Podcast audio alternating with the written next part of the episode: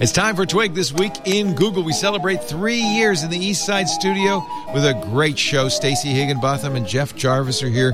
We're going to talk about Google turning off the light on my Nest, the ballad of Dev Null, the strange connection between Media Lab and Jeffrey Epstein, and deep fakes. You won't believe your eyes. At least you shouldn't. It's all coming up next on Twig. Netcasts you love from people you trust. This is Twit.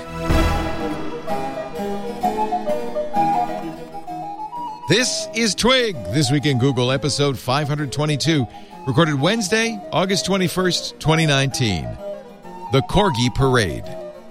This Week in Google is brought to you by Monday.com. Monday.com helps teams manage work and meet deadlines while building a culture of transparency. Manage all your core business activities in one place. Learn more at monday.com slash twig. And by Capterra. Find the right tools to make an informed software decision for your business. Visit Capterra's free website at capterra.com slash twig. It's time for Twig this week in Google. Stacey Higginbotham is here from Stacey on IoT and the IoT podcast. Hello, Stacey. Hello, everyone. It's good to see you. Professor Jeffrey Jarvis, the Leonard Tow Professor for Journalistic Innovation at the Craig Newmark Graduate School of Journalism at the City University of New York, is also here. BuzzMachine.com. Hey. And he's just down the road a piece from Bedminster. Yeah, I'm, I'm, I, I know when the when there's a disturbance in the force. Did you see Tim Cook's helicopter come in uh, a couple of days oh, ago? No, no. Yeah, he had dinner. The funny thing about Tim Cook this is actually a good a good CEO move. He went had uh, had uh, dinner with the president at the golf course and explained to him that tariffs would hurt Apple because their number one competitor Samsung doesn't have to pay them, but Apple would starting September first on uh, a few of their products and by December fifteenth on all of their products. And the president said, "Oh, that's a good point. I'll think about it." Never mind. I'll think about it. Gun control, never mind. Well, I don't know. You know, I don't know. I'll think about it may not mean anything. It may actually. Yeah, who knows? That may, that, we don't know what that means. So, did you watch the show Borgen, or as they would say it there, Boon? Boon? No. What is Boon? What?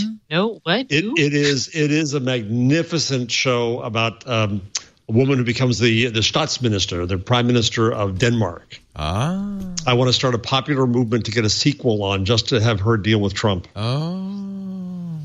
Brilliant. It's a brilliant show. you know, Denmark. To, to, by the way, there is some strategic benefit to buying Greenland.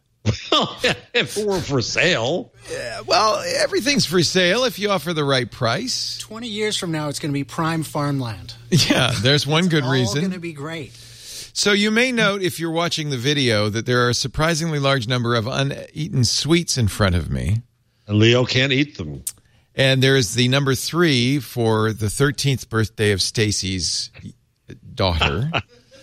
no, this is the technically the third, exactly when we moved in, right? Is that right? Uh, the third anniversary of our move into the East Side Studios three years ago, which, if my calculations are correct, means we have seven more years on the lease. You're like Howard Stern counting down. um, anyway, so we're celebrating. We're having a little party. You can now ignore all those sweets, but you can't ignore that sign in front of me. I just uh, thank you, by the way, to uh, uh, Jason Howell for filling in for me last week. Stacey's trying to read the sign. Uh, I'm like, it's a podcast. I, that's what it says. It's a podcast. Okay. I was at a big podcast, the big podcast convention in the U.S. in Orlando all week long unfortunately named Podcast Movement, but uh, uh, it was a fine movement, and uh, and uh, one of the things that people were saying is you can you really should call it a podcast. I. 15 years ago at the first podcast expo, I, I beseeched my fellow podcasters, let's please, let's not use Apple's trademark in this name. It won't always be on an iPod. Someday you'll be able to get shows elsewhere. Somebody will invent something like YouTube.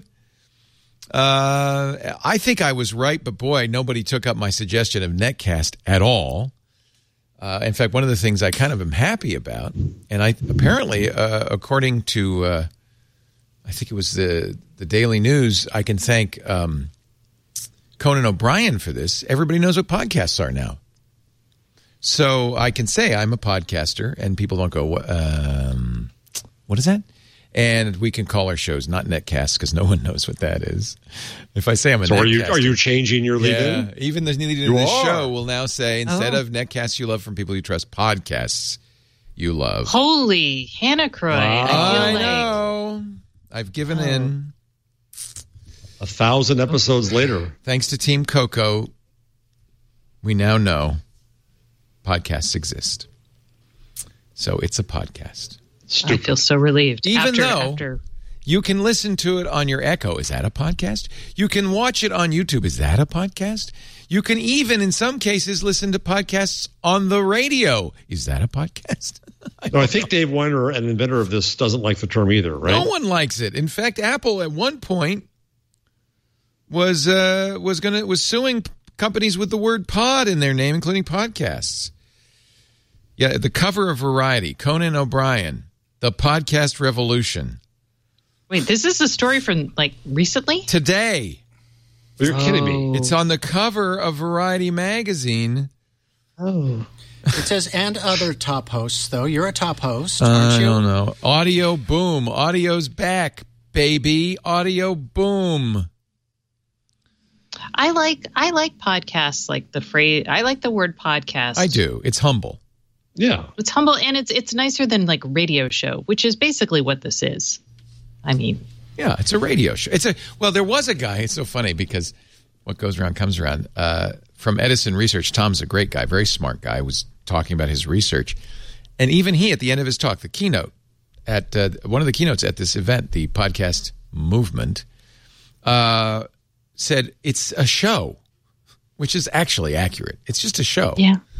You know, it's it's a show that doesn't come through an antenna, but it's still a show. Uh, so anyway, it's a show. It's a radio show. I think you're right, and we do video, so we're kind of like a radio, a TV show. Maybe you should call it a pictures. netcast because it's going to come over the internet. That's why I wanted to call it. An, I, there was two reasons.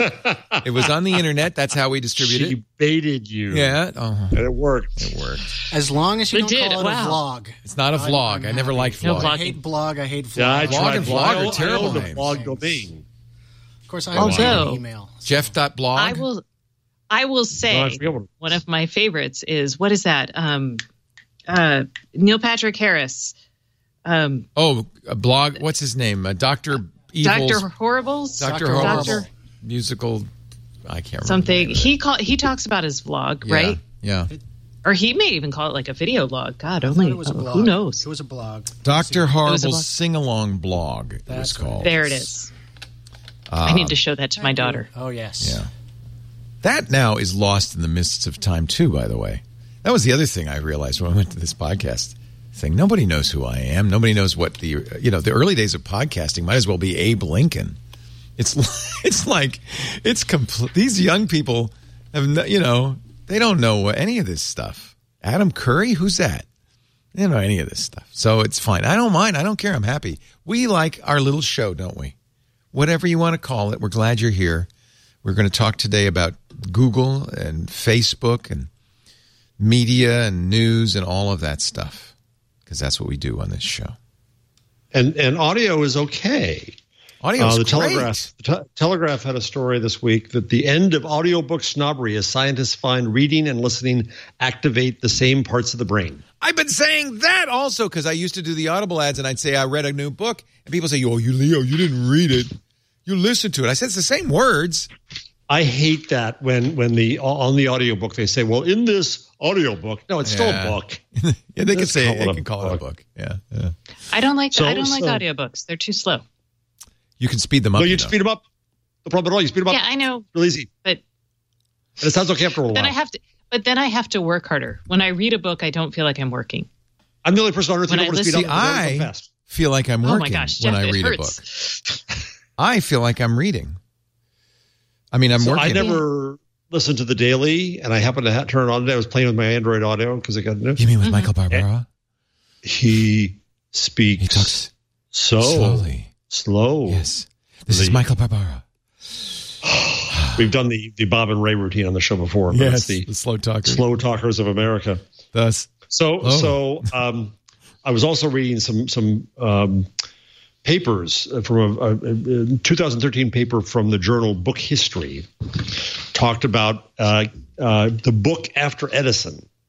I know everyone thought that it was going to be going to be uh, everything was going to be recorded, and the New York Times uh, talked about how it was bottled speech, oh my gosh. bottled up for future use Oh my gosh. Audiences would be able to purchase bottled orations and bottled sermons sold in quart bottles for 50 cents apiece. It's a bottle cast. Now we have the The man of taste would have a well-stocked oratorical cellar. I do. It's on my. Uh, Would be able to entertain guests Oratorical with cellar Mark phone. Twain. I wish we had Mark Twain's actual voice, though. That is there. It is an interesting watershed, isn't it? James McWhorter talks about how how everything changed with Edison's recording. It's the first time a human voice had been recorded. We know what Edison sounded like, but nobody prior. And we don't know what Lincoln sounded like. We, we've heard descriptions. We don't know what he sounded like. Uh, by the way, Stacey, you'll be happy to know this was from uh, the Edison Research Talk uh, at Podcast Movement. Uh, he compared people who've been listening to podcasts for a long time. He calls them veterans with people who are just new to podcasting. He called them rookies. Thirty percent of rookies listen to podcasts at a higher speed than nominal. Only 20, sense. only 20% of the old timers do. Have you tried it, Stacey? Oh yeah, I listen to. I mean, I listen at 1.5. I mean, it depends on who's speaking too. Okay. Like I'm Have you tried books speaker. that way? I, I It's amazing I how you get really used to it. I, I, don't. could. I mean, like Here's why I don't like it. We'll get people visiting. We have some nice visitors in studio today who Hi, have visitors. who have never listened to this show uh, at normal speed. Najee, Ramon, and Dana. I And think Oh, we're they being must be so really sad slow with now. us. they think we sound drunk. they think you all sound like Nancy Pelosi. What's wrong with you? We're all talking like this. Today. well, Jeff can apparently speed up quite a bit. I don't think I can. Maybe it's because I'm from the South. you, you, yeah, you got the y'all. You well, people and people in the South they think I speak very fast. quickly. Are you a New Yorker? Why are you talking so fast, Stacey? You also have fewer Exactly. syllables in your words. I'm I'm I have to go through actual thought here to slow down. If You you, mean- got me at normal speed, You mean you're I'm not really thinking fast. when you're talking at normal speed? No, no, no, no. I have to think about slowing down. Oh, oh, oh, oh, I- you force yourself. Oh, I do too. Yeah. Oh, I have the same exact problem. In fact, the only time I've ever recorded an audiobook, Audi, uh, Audible let me come in and record a short fairy tale. Uh, More than one. Only once. I'm going to, but uh, that's in my future because I would love Okay, to do yeah. audiobooks. Yeah, you should do lots of them. Yeah, I would love to, but uh, I don't have time right now. But the one note I kept getting from the producer, who's sitting over your shoulder, is slow down, slow down, slow down. You're speeding up, slow down. Yep, yep. Because I I try to get it's you you and me are I think are the same, Jeff. We're trying to get all our words out. You know, the other thing you could do is you could volunteer for Learning Ally, formerly known as Recording for the Blind and Dyslexic. Oh, I would do that actually. It's a very I did good that cause. once. Did you? My my mom's aunt or cousin, I can't remember, did it. And so she had me go in and read at one point long, long time ago. But yes, I, I too would like to do like audio work. They're, they're very cool. I used now, to be on the Stacey, board. You could put it in a cork bottle. Yes. Yes, my Bottled oratorical Stacey. bottle. Um, Oratorial? oratorial bottle. There we go. Uh, I th- yeah, I I I love reading out loud. I did it to my kids. If, this is why I think audiobooks work because wasn't the first book you ever read read to you by your parent? Yeah, of course. That's how we first read. Is uh, we were read to. And and I love the idea that it changes the, the definition of literacy. Oh, that's true too. Anybody can listen to a book. Yeah. Yes. Yeah. Okay, so are we going to talk? We should talk about Google. I actually have thoughts. Because Stacey wants to go make some sticky rice. Mango. Some sticky, rice, mango sticky rice, and apple crisp. Oh man. I know. Okay, I made this well, maple caramel sauce. So I'll- delicious. I have a Google story, but I don't. I bet it's not the one you want to talk about. But I'm going to mention it because I Do put it. these uh, Nest cameras up. There's two in our studio, and then I have around our house. who have Nest cameras, All of a sudden, I have a big bright green light on all of them.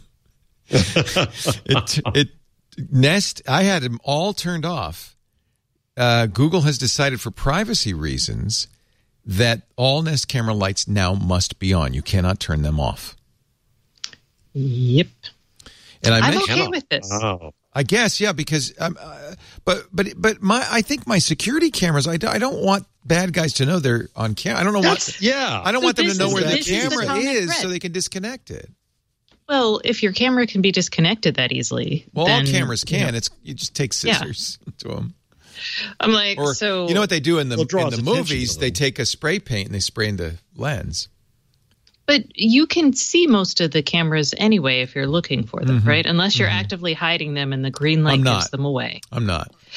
I mean, the flip side is, as someone who thinks about privacy and things like that, and there's still tons of spy cameras, so this doesn't solve that problem. But Google's trying, as an industry, a player in the industry, to say, hey, here's a best practice. It's also because Congress sent them that lovely letter saying, Right. hey, what about that secret microphone you had in your products? And what other privacy violating things? So Google's like, well, okay, here. I get it. it. I get it. Um, so in settings for Nest cameras, this should have been the change log, but I but I I'm leading with it because it bugs the hell out of me.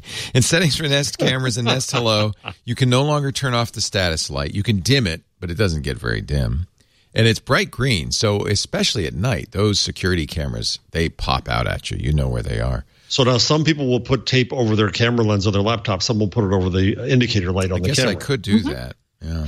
That was actually so. I will say when Eero launched that feature, and I don't know if they're still an advertiser or not, but when they launched that feature where it dimmed the little LED on the, Oh, it was great. Uh, I turned I them was off. like, thank you. Yeah, who? Everything that has LEDs, you should be able to turn the lights off because they're often in bedrooms. Well, uh, who's put it? You don't put your IP camera in your bedroom. No, but a beacon. But I have an Eero beacon near our bedroom, Okay. and I don't want that light. yeah. Well, and that that makes sense. And I turn off all the lights, or I stick things over them, tape. Yeah, you end Blah, up blah, blah. taping over it, which is fine. But it's uh, it's kind of ugly. It should be. I mean, it's a reasonable thing to put in a software setting. But anyway, all right. That's just my pet peeve of the week. Okay, you have it so off your while we're chest now. You talking feel about better? it, Yes, I do. we can talk about the Google Nest Home migration, which is coming rapidly. It's August happening. thirty first. Happening kind of as we speak, isn't it? Well, yes. So it's an option now that you can do it. Um, Kevin actually did it, and I put a link in the show notes to Kevin doing it. Would you give have give us the background? So, if you bought a Nest device, it used So to back- works with Yeah. Nest was the thing, right? Yes. So back in May, Google said, hey, we're going to kill our Works with Nest program. And instead of Nest having its own, all Nest devices work through the Nest app, and Nest kind of is its own, I call it a brain. It's its own brain.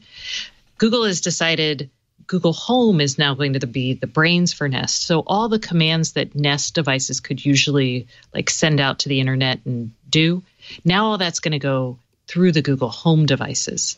And Google did this to kind of lock down its ecosystem, make it a little less confusing. It makes a lot of sense, but people were really upset because if your Nest thermostat, for example, if you have like an IFTTT setting where when my Nest reaches, I don't know, 77 degrees, turn on a fan. Now your Nest can't tell that to IFTTT. If it, you would have your Google Home say that to IFTTT. Is that an via- IFTTT issue? well, no, no, no. That's how this program is designed to work now. So oh. basically, it cuts down on the number of integrations that Google has to worry about and manage, like all these third parties with your data. Oh, so you'd So that- rather do you'd prefer to do it directly. I let me. I, don't because There's I'm going to have to rebuild to everything. having. Well, that's one. You have to redo everything. But isn't there a convenience to having a third party like Nest, uh, like if this then that, because you can do more. Yeah, well, You can have cross-platform integrations. Yes, and you can still have that. It's just going to Google gets more control over who gets access to certain triggers Uh, in the Nest privacy devices. thing again. It's both privacy, it's also data security. It's it's preparation for the coming lockdown. It's clear that Google thinks that people are going to that Congress and regulators are going to be paying attention to this. And also it's kind of a best practice. I mean, being able to really easily see who's got access to your data uh, makes a lot of sense. And I'm talking about as a company who provides agree. access to like consumer data. Completely agree. Yeah. And it's also it's also harder nowadays to make your own IFTTT uh, triggers. Well, that's that's, an a IFTTT thing. combination of That's- IFTTT and that's and changing the their third business model. parties. Yeah. Yeah. Yeah. Yeah. So there, yeah, there's a lot happening here. If did send out a thing saying, "Hey, if you have Nest integrations that you like, do not sign over." And this is the thing: don't change over to a Google account from your Nest account unless you are really prepared to move forward. There is no going back. So that's one thing you need to know. This is going to break your integrations. So you're going to have to redo like the things with Madam A, your Amazon Echo. Um, IFTTT IFTTT doesn't have an integration right now, so you can't do anything with that. So, and it's also going to break some of like the other direct works with Nest integrations, like with Hue lights and that sort of thing. So you're going to have to redo a lot of stuff. In case you haven't noticed, Stacey is an IoT expert. Mm-hmm. I mean, And- she is no, no. And she is and is I play the, one on the- the Netcast. the The IoT. IoT, and has a strangely elaborate IoT setup at home. Have you migrated most of that stuff that you had in Austin to Seattle? I haven't. This is like my own personal like guilt. Is I don't need a lot of it. I don't want This a is- lot of it's it. so funny that you say that because I put in Nest thermostats and all that stuff, and then I moved, and it, they sat in a box. I never. I just, it's like yeah, and same thing with Hue lights. I mean, I have. I don't even have like, and there's a lot of things in my house I don't have. Like, I don't have a doorbell at all. What? Well I know. I'm like, What oh, happens on use it Stacey for Halloween? doesn't want anybody coming over. Wow, that's a really. So I was like, oh, I should get a ring and just put it out there. But I'm like, oh, you know, in the last two months, people have knocked. I've got a dog. She barks. I know when people are at the door. Well, you know, and I have a ring, but I've been thinking that since I have so many Nest things now and Google Assistants, the wouldn't it- Nest Hello doorbell is an excellent doorbell. is it good? Should I get a hello instead? I'd have to take the ring off. See, this is the whole problem with this whole IoT thing. And if I moved, I'm not going to bring all that with me. I'm just Oh gonna, yeah, I left. I left a huge chunk of my stuff. But yes, you can actually you say- open your blinds with a string now. Well, yeah, yeah, I do. Wow. Now, you're that's, renting. That's rough. You're renting. I am renting. So there is a good reason for that. Maybe when you buy, you will revert. When I buy, I will. The first thing I'm going to do is install Lutron switches everywhere. but I bet um, you, I Andrew, your husband, is very happy right now. He's actually a little frustrated because we don't have. It's an old house, so we have like. We don't I mean, have. you have to we have the weirdest. You have to lights. turn a knob to get your faucet to come Yeah, on I- like I- I- a savage. I have We this don't- we sitcom do have to vision do that. of Stacey sitting there telling the shades to go up and getting madder and madder and madder and screaming, "Shades up! Shades up!" And, and then she remembers. Andrew goes over. I'm goes, not. I'm not you, Jeff. I don't get that angry about things. I'm like. I have a pretty high threshold about that stuff, but yes, I She used to, folks, wave at her kitchen faucet, and if water would just come out of it. Oh, I touched. The, I, I miss my touch faucet like nobody's business. I actually was like, I was ready to pay five hundred dollars and install it in my rental house. Did you have the one that you could touch a button, and it would, and it, like, would say two cups exactly would come out? Yeah, um, I could. I could tell Madam A to dispense two cups, Dispense two cups of water into my hand, Madame A. and you could program it to do That like, is that is build a spaghetti. Christ-like. sp- That is like, let there be water. It didn't turn it into wine. Oh well, It's just. It's But still you can water. walk on it. That's that's, a mere that's matter just- of that's a mere matter of configuration, plumbing. All yes. you have to, have to have to do is, is have a tube going into into your into your. Do you tell Madame A what temperature it should be? Um, I did not have that setting. You can do it so it's warmer or cooler Jeez. if you have the right.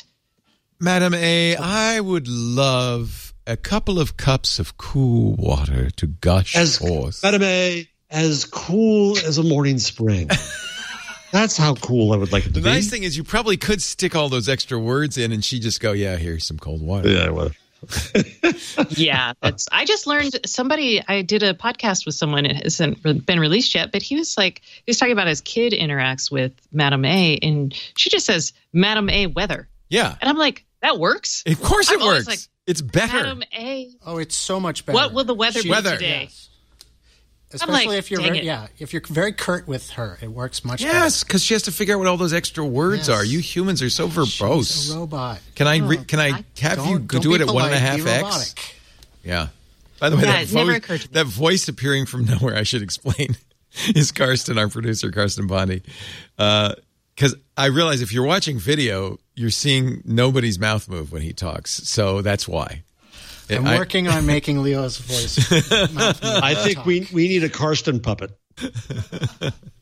I'll just go And, on. and Jeff can make it talk. That would be just awesome. move my hand. That's okay. This yeah, this is my Karsten puppet. Are you still in touch with the guys who did Dev Null? We could ha- just have me like Karsten, put me in the suit. we've mentioned this before, but in case you forgot, used to be my handler when I was the robot character on MSNBC's The Site. Dev Null, Karsten was the guy. We took two people, actually took three if you include me, to do it. And uh, what part of me did you? You did my eyebrows, right? I did your hair and your eyebrows and uh, all the cameras and lights. That's how he got this job, kids. So Yes. make sure you stay in school. Stay in, stay in Putting motion that Harvard school. degree to work. Do we have any pictures of Dev Null to put up? Oh, I could do that. Sure. I Yeah, got many pictures. We can even play a little clip if you really Video. want. Yeah, let's do that. Let's do that. That'll be fun. Soledad. I want to see. Didn't I play that bit eyebrow recently? work. Soledad O'Brien was talking about Dev the other day. Really? Uh, yeah, and Someone embarrassed her with it. yeah, and she played a clip of it.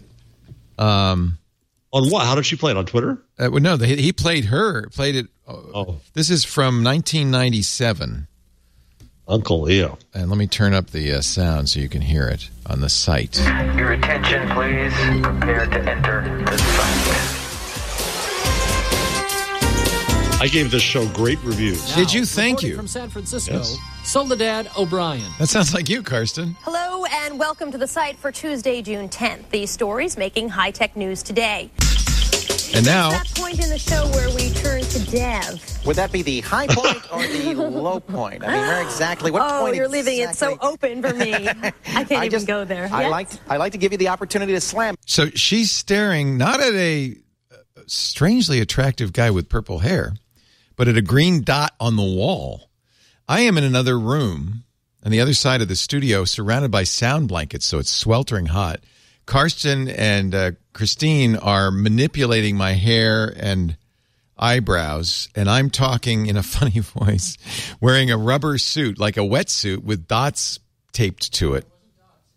It was wasn't sensors. dots, it Sensors. magnetic All of this sensors. because you have a voice- was- you have a face for radio? before they- This was dots. because uh, the network decided I should not be on TV. Yes. And they said, well, because they originally I was promised, you know, managing editor of the show and all that, and regular spot every week and every day. It was daily, uh, and then they decided, no, we don't want you on TV. So here, wear this rubber suit. That is so harsh. Uh, you know, network television. But so far, you have And- yet to take me up on this. You're so polite. Soledad You're so hated me. You're so- she hated. You just make me crazy. Hey, I got a great bit for you. This is uh, this Hey. is a great. You What? always say that. Hey, hey. That's to get your attention. Hey, hey. I know you're not exactly thrilled to be here, so I'm just trying to get your attention. I'm hey. thrilled to be here. Oh, I'm yeah, here. right. Yeah, sure. On my You're own here. volition. Kind You're of. kind of. She sees her career flashing before her eyes. This was uh, that was basically it. Uh, you get the you get the uh, the, the tension.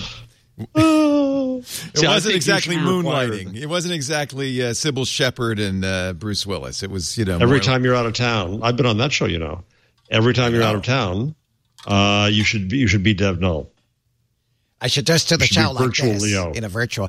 Well, uh, okay, Boy, we're really digressing, but I will digress. There's a guy uh, named Greg Panos who worked at uh, the company that did this character in, in 1997. This was state of the art. This you couldn't Yeah. do this because you I don't could know do why you'd want to, but that's another Right. question. A- nobody asked that question. You could do it a- after the fact in rendering, but you couldn't do it in real time. We were doing live, this yeah. live in real time. And so it took a half million dollar Silicon Graphics Onyx workstation running special. Silicon Graphics. Remember them SGI? SGI? Yeah, it was Wow. purple. It was a beautiful. I wish I had that SGI. Although Oh, it has a tenth of the power in my smartphone, but uh, it was running software from a company called Protozoa, and Panos was an expert in all this 3D stuff. I met him maybe five or six years ago in the men's room at uh, a Webby Awards. That was probably extraneous information. And he said, you know, we could do what we did with that SGI today with mo- any modern PC. We were just about to uh, build uh, our studios, and I said, Greg, it would be really cool if we could do some sort of thing instead of having Jeff Jarvis in a TV screen and Stacey in a TV screen as they are today. Oh, we could be Dev Null. We could No. animate you without wearing a suit with a standard PC. Scan your. It's e- actually You today. can have my Bitmoji. yeah, be like a Bitmoji or a Memoji from Apple. and Stacey, you and I can be deep fakes. Yeah, you could do that with your Note 10 now. We could do it with a smartphone. So I and I thought it'd be really cool to do it so that you'd be actually sitting at the table in roughly equivalent 3D renderings of yourselves. But you know what? This works. there are fine. pictures of you in the rubber suit. Oh, I don't know, No, Karsten. Did you no, take no. any pictures? I don't want to see those. It's pretty funny. It's like a wetsuit. Basically, it is a wetsuit. Um, and I also, but I also have a headband on.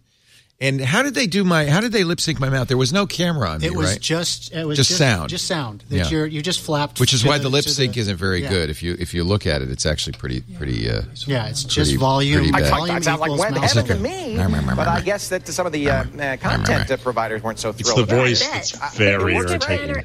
Yeah. That was my creation. Yeah, I can tell all you. I just didn't want anybody to think it was me, honestly. Uh, Yeah. So it could have been any number of things. I should have made him like weirdly British or something. Or oh, I now should- you can also Eastern just European. make us into uh, into deep fakes. Yeah. Did you well, that would the- did you basically the New York it is. Times We're, we'll deep save that fake for video? the end of the show. We're saving that. Let's for the there. Okay, we'll keep that there. Okay. Is So that Claire the thing you're saving? I'm, that's the thing I'm saving for the end of the show. because we weren't able to show it last week. yes, Because we didn't want to get taken down on YouTube.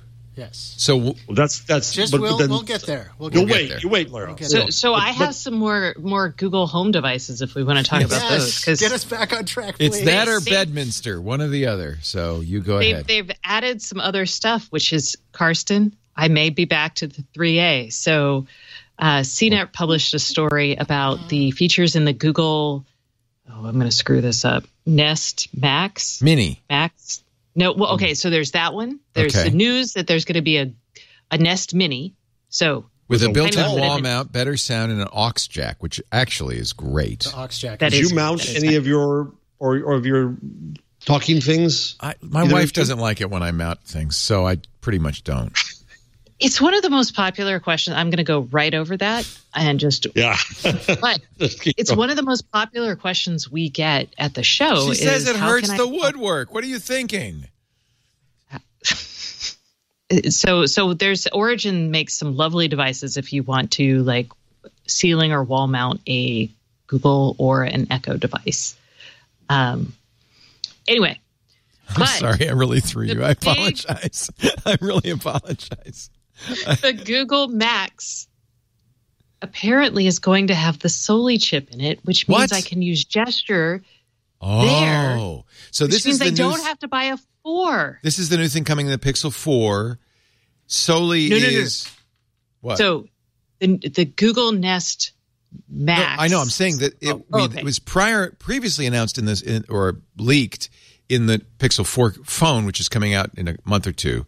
But you're saying they're going to put the same array, and what is it? It's a 3D sensing camera.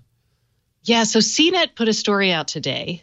So they're saying it's going the the 10 inch display is going to have. Hold on, I'm going to go through there. This is really interesting news. Nest Cam, facial recognition, and it's supposed to be able to follow you um, around. it's kind of like the, uh, The portal. Facebooky thing, Yeah. portal.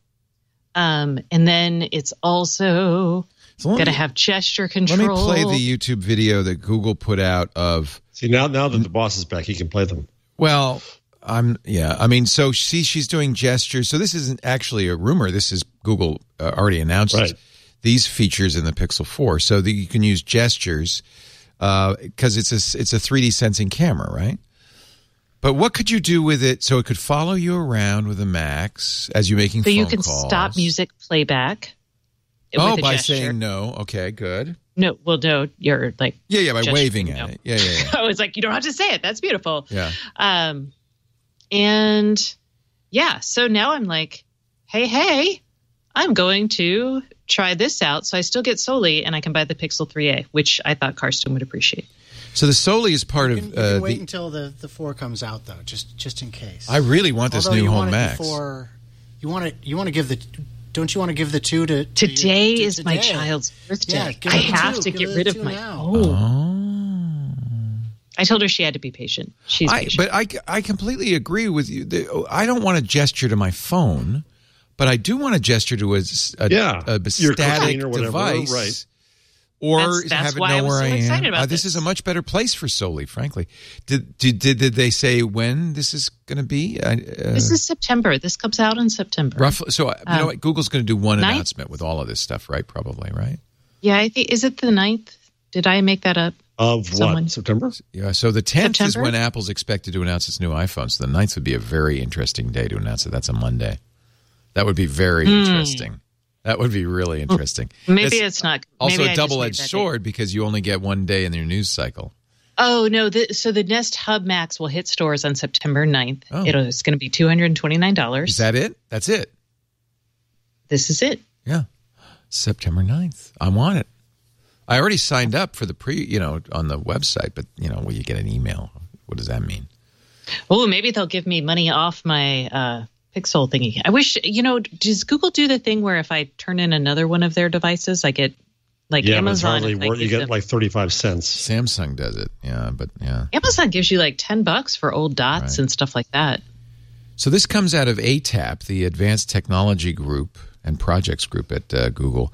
They've been working this. Remember Project Ara that that you were so disappointed about the modular phone that they abandoned. Uh, Tango was also out of that. It's a radar chip, the Soli chip. So it's a single chip solution. It's radar. I'm really Yeah, curious. it's using sixty gigahertz. so it's not doing what Apple's array does, which is paint red dots, inv- infrared dots on my face. No, That's it how doesn't its do that, and it's not works. using time of flight. It's using Okay. Because that's Uh, what's on the new uses- Note 10 is a time of flight sensor. yeah. Think of this as radar, or yeah, think of this as sonar with radio waves as So opposed to confused. sound The, waves. sorry, the Google Nest Hub Max now on the Google Store is that was doing everything you're saying it's doing. Sure. Google. Oh, did you finish your question? Or Oh, I turned on my I my She my responded. responding. Stop, Google, stop. John Legend woke up. Okay, Google, stop. Um, so There's- so Jeff, All of there you, the. stop. Let me answer your question before you ask it. There is the Google Nest Home Max, Right. the. Google Home Max that is available now that does not do this. The Google Nest the Hub, Hub Max. Max that is coming out. I have the Home Hub, which is the, The original Hub, little yes. one, and I love, but this does not have a camera at all. One of the reasons it's in my bedroom. It's just basically a slideshow that I could talk to. But it's like I yesterday. I said set a weekday alarm for seven thirty a.m. and every. I mean, there's little things like that. They're just so useful. oh yeah, I, love really like having. it. And so I I won't put it in the bedroom because of that. But I think in the kitchen that's a perfect kitchen device, and it's a bigger screen so you could watch stuff on it. Yeah, Kevin. Kevin, I know watches lots of stuff. Every now and then, my daughter will come in. I only have the Google one in my office because no one in my family uses Google when Madam A is available. Yeah, But- I'm thinking of- shifting everything to Google. I have both, but I think that's why I was thinking maybe I should replace the Ring, which works better with uh, Echo. And I will say the the doorbell, the hello, Hello? doorbell Hello. is awesome Okay. on when because you can set it up so when someone rings your doorbell, Yeah. it just pops up on that screen, That's it. Okay, and it's it's that's pretty handy. So I'm thinking, and this is of course what Google's hoping we will all think. Maybe it's time to become an all Google home. Yes, I wish I wish I could be all one or all the other. My my brain would like that. But Doesn't doesn't everything? I mean, the Lutrons would work with Google or no? You have to No, have Echo everything for works- a lot. It all works with Amazon. no, no, Lutron works with uh, both. Hue lights work with both. Okay. Almost everything. June oven does not work with Google. I Wait a minute. Well, you command your toaster oven with your Amazon Echo? You don't. yeah preheat the oven to 350 degrees. What? Why would you not do that? I didn't know I could, to be honest. Oh, okay. I was like, it's really handy. Wow. Okay, so there you go. There's one thing I can't use with uh, all Googled House. But Yeah, that's but crazy. You're apparently the, not doing it anyway. So The, the irony of it is the June oven's running Android. yeah, I don't. I'm trying to see if they maybe they have it now. Uh-huh. So here is the video. I think this is two or three years old of Project Soli. I've forgotten. We saw this. We talked about it. Oh, Look yeah. at the I was size of the excited. chip. Right. Remember? Yeah, I remember you were very excited, Stacey. Look at the size of this original chip. The idea is it's bouncing radar waves off of this hand, and I don't know what it's doing. It's oh, so now gestures it can interpret. That's the that's the Karsten puppet gesture. It's almost like a wave sh- a waveform that it can interpret like sound. So Yeah, you can see exactly the value of it. You could see how oh well I can I understand sound waves. This is just another kind of wave. Yep. Very interesting. Oh, I'm excited. I want to get this Good. thing. Yeah. And then I guess uh, I have to get more Nest cameras, a Hello doorbell. What else is The Nest by Yale lock. Nest Yale by, by Nest Yale. lock. See, I really have misgivings, especially we just learned now there's a new Bluetooth attack called Knob that makes Bluetooth uh, supremely hackable because uh, you can you can command Bluetooth to have a password of one one uh, one byte, uh, which means it's com- you know there's only 256 choices. Period. Which means it's easy to brute force, and I worry about having a Bluetooth enabled door lock for that reason. So here's the deal. Bluetooth Here's is not my very philosophy secure. on door locks. Okay. If you have like a Kwikset or some of the lower end door locks out there today, you can open it with a screwdriver. Well, yeah, I'm that's just- a good point. I mean, that- a lock is really only a serving suggestion anyway. Any idiot can get in by kicking a door in or going around back or breaking the glass. So you're That right. requires a minimal bit bigger- of The lock is merely a suggestion. Please don't go in my house. It's So- more a so social thing. That's one. Now, there are places where connected locks don't make sense. And actually hotels are one because you can there's there's a huge motivation to easily hack Yeah, yeah, into it yeah. because your your payoff's much higher than That's coming right. into like a single house. So But it's like a- honestly, if I replaced, I could replace a deadbolt with this lock. Mhm. it's a nice lock. Is it? I, I have I have had that lock installed in my house. It is a nice lock. Somewhat Um, concerned about the spousal acceptance factor on this, but the advantage is if we're not home, we can open. Except, for instance, I uh, we had to put off uh, the plumber the other day because nobody was home. Uh, but if I had, I could have just said, "Oh yeah, I'll open the door for you. Go on in." That would. Yeah, and then you have your cameras monitoring him to make sure he doesn't do anything weird. I No, guess. No, we like this guy. He's he's trustworthy. well, then the yes. Wow. Okay, that's tempting. But then you have to also have a Nest Connect or a Nest Guard. So with the lock, because it's Bluetooth, it needs Wi-Fi back out if you want to have remote control, and that's what that device does. You Okay. plug it in, Okay. and it and it's it also on my Wi-Fi, the right? sensors. It's on my Wi-Fi. It's on your Wi-Fi, and then it talks to the Bluetooth. Okay. The other thing is it has batteries. The lock does, yes. Yeah. Of course it does. How do it get charged? The nice thing about a doorbell is most doorbells have power. If you want a Wi-Fi doorbell that does solar charged, Hamptons, No, solar. Hampton, no. yeah, they have a solar. Yeah, yeah, Really? this exists. Does it have a Um, big it is. does it have a big solar panel? It, it's it's a little big, but it's not as big as you think it is. Um, and it's auxiliary, so it's Hampton products, and it is called the Array Lock. How A do you R get in R if the- A Y. If, if the d- battery dies, how do you get in your house? Um, it depends on the lock. Some locks, if you take a nine volt battery, it'll. Yeah, that's what Do they it. say. You can charge it up with a nine volt battery, or Um, use a people- screwdriver. There's the solar. that's not that big. That's not that big at Oh, all. Yeah, see, there you go.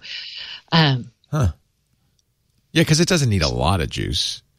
I would like a lock Um, like that that has a keyhole. See, it doesn't look like the Yale has a keyhole.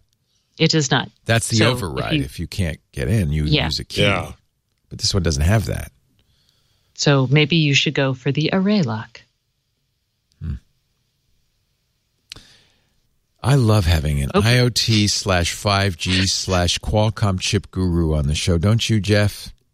Uh, yeah, Jeff. Uh, Yes. Yeah. yeah. Yeah. Okay. Yeah. Well, now we can talk about other things. Let's take a break and we will talk about other things. But first, a word from Monday. I know it's Wednesday, but Monday.com is going to turn every day into a great day in your office. We just started using Monday.com for uh, show planning for iOS today. And Micah and I are just going, this is great. This is great. Monday.com helps teams manage work and meet deadlines, but also they like to call it a culture, builds a culture of transparency because everything is known. So uh, when you're working on a team, a lot of times there's stuff you don't know, you're not sure about. But with Monday, you'll be motivated to put everything in the Monday dashboard. You can manage all your core business activities in one place. I mean, everything. They have all kinds of templates, but you can create your own as well. High level roadmaps down to specific day to day, even hour to hour tasks. Monday.com is so cool. Tailor the any template to your team's workflow. Automate them with reminders, notifications. Of course, you can use Dropbox or Google Drive for file upload directly from your computer. 65,000 teams are now using Monday.com to get things done. I asked them, why do you call it Monday? Because we want Mondays to be a good day. The day you're going into work is a good day. Look, Discovery uses it. That's pretty cool. We just started using it. I'm loving it. It's great for uh, big teams and little. Anything from two freelancers working together to thousands collaborating across the globe. It replaces a lot of stuff Excel files and whiteboards, and most importantly, from my point of view, long meetings. There's accountability. You could say who's in charge of what, whose whose job this is. There's My Week, which is a great way to see what you need to do. You'll never miss another deadline. It's kind of almost a personal assistant for you and your team. Stay in control anywhere you go with a Monday.com mobile app, too. You've got a web based uh, dashboard, you've got a Monday mobile app on your phone. I just think this is so cool. Mike and I, we're using, believe it or not, Google spreadsheets to, to manage the show. This is not only more pretty, it's much more effective. It just gets the job done. To learn more and start your 14 day free trial, go to Monday, M O N D A Y dot com slash twig. Monday.com slash twig. Free trial, two weeks free. Just get uh, get your partner, get your other person. By the way, I do know a lot of uh, households and families that use Monday. It's not just for work, although it's intended for work. Turns out sometimes running a household is kind of like work too. Monday.com slash twig. Try it free for two weeks. You're going to love it. And we thank Monday for supporting this week. And Google. I guess we Have could do you a little. Yeah, go ahead. the MIT Media Lab story? Yeah. I don't know what to think about this. And in fact, we have booked Joi Ito for triangulation for an interview with Denise Howell. And I've just been reading all of this. So, summarize, Jeff. What's what's the deal? So Joi Ito, who's very well known, And by the way, a world, great guy. I know him. I have a lot of respect for him. He is. Uh, uh, he was one of the pioneers of social, what we would now think of as social media, going way back. And he became, without a, graduate degree, he became director of the MIT Media Lab. And everybody then- who knows MIT Media Lab knows wh- how important that is to everything we do these days. It all So came out of the Media Lab. Um, after Epstein uh, killed himself, uh, allegedly, uh, Ito had to come out with an apology saying that uh, five years after Epstein was, um, or, or, or, or uh, what was he? He was Uh, convicted He was convicted. He he he, he, and he a convicted sex offender for sex of, with minors. of, of children of children. Uh, five years after that, Ito uh, went to events with him, uh, raised money for the school from him, and even raised money for the companies in which Ito and his fund invest. and visited several of Epstein's residences. And of course, Yes. the And then there was also a residences are where these things happened. There was also a story that um, the, the founder of the MIT Media Lab, Marvin Minsky, uh, who's now departed, uh, in one set of allegations uh, was the um, uh, received, um, I don't know how to say this, um, allegedly uh, had sex with minors under the aegis of Epstein. So all this is roiling around. Epstein. Uh, so Joi Ito writes an apology. It doesn't say how much money he got for the school. It doesn't say how much money he got for his companies. He does It say, let me read what he says because I, I, it's important. I want you to know in all my interactions with Epstein, I was never involved in, never never heard him talk about, and never saw any evidence of the horrific acts that he was accused of. That said, I take full responsibility for my error in judgment. I am deeply sorry to the survivors, to the Media Lab, and the MIT community for bringing such a person into our network. And and people are. I, I think you can take that at face value and believe that, but it's still. Why were you having any association whatsoever He with was this a child convicted molester? sex offender, mo- He child was a molester. child molester. He was convicted. So last night, uh, Ethan Zuckerman, who heads one of the centers at the at the Media Lab, um, had sent a letter of apology to people he was involved with about this, and said that he was going to leave at the end of this term, see through his work for this year. And then it leaked out to the Boston Globe, and so he has resigned uh, in protest. Another scholar there, who's also associated with associated with Cornell, has resigned and is taking his work out. Um, Ito is also on the boards of uh, the MacArthur Foundation, the Knight Foundation, and the New York Times. So this is a story that's just roiling right now in my world. And it So, was Stacey, the you were trying to Boston Globe that broke this, by the way, not the New York Times, I should point out. No, no. The, the New York Times did write a story about his apology, but I I complained that his head the headline said MIT media director person apologized for Epstein connections. Uh, it didn't say New York Times board director. Yeah. And people, some people, some trolls came after me and, uh, about that. But the you can bet the New York Post said New York They Times. sure did. Yeah. Uh, apologize. Yeah, it's in So- the headline. this- New York Times board member apologizes for Epstein ties on the post. This is all around. It's a, it's a big story in my world. It's a story in you know media and technology world. Stacey, you were trying to say. No, I was just going to point out that there are plenty of convicted sex offenders. It's hard. Like, I'm this. I'm not excusing Epstein. I am not excusing the Media Lab. I will say that there are probably people you interact with on a daily basis that may have had similar problems that you just Not haven't looked up. yeah, okay. Uh, everybody knew what Before Epstein he had been. Pretty. Everybody knew what Epstein had been And, convicted and that's of. that's the question. I mean, did did everyone? know? Absolutely. Yeah, So, let me say yeah. this. Let me say this. The the I have sympathy if you've if you you know we had a case where we gave an honor to Charlie Rose. Yeah, you didn't know so- about the Me Too and we stuff. didn't know about it, and we withdrew it when the news came out. Right? We didn't had no knowledge. Uh, I have sympathy for those who accept money or give honors to those who later turn out to have had something bad in their past. In this case, oh yeah, I mean, and I also know that when giving honors and and accepting money, you do a background check on people. That's Okay. what happens. And so uh, that is standard process. And, and I should point out there are people convicted, uh, convicted sex offenders for peeing in public. But when you do the background research and you find out he was convicted for pedophilia, Right. and that his that the press had nicknamed his private jet the Lolita Express, Yeah. are you so desperate for money that you say, "Oh well, you know"? And and and Ethan Zuckerman uh, in 2014, Ethan's and I have a great deal of respect for Ethan, and I complimented him last night on his principles on this. Uh, Joi tried to get Ethan to meet Epstein in 2014. Ep- uh, Ethan refused. Yeah, Ethan and told knew. Joi you should not meet him. Yeah, so Joi knew too. Okay. Well, then that's yeah. Then that's very different. I've Now, this, in full this- disclosure, So I knew Ghislaine Maxwell. I worked for her father. She was Ghislaine the Maxwell is enabler. alleged to be the Yeah. enabler of all this. Right. Uh, so just full disclosure there, I very little Well, contact it's, with her. so one thing like that's her, but- becoming rapidly becoming very very clear is that Epstein was very active after his conviction in spreading uh, philanthropy and getting in getting to know people and and there were there, the connections to Epstein are everywhere. Yeah. So, uh, and this was his mo, I believe. That was part of the deal. Was this is Oh, yeah. how this Oh, is yeah. how I rehabilitate my reputation.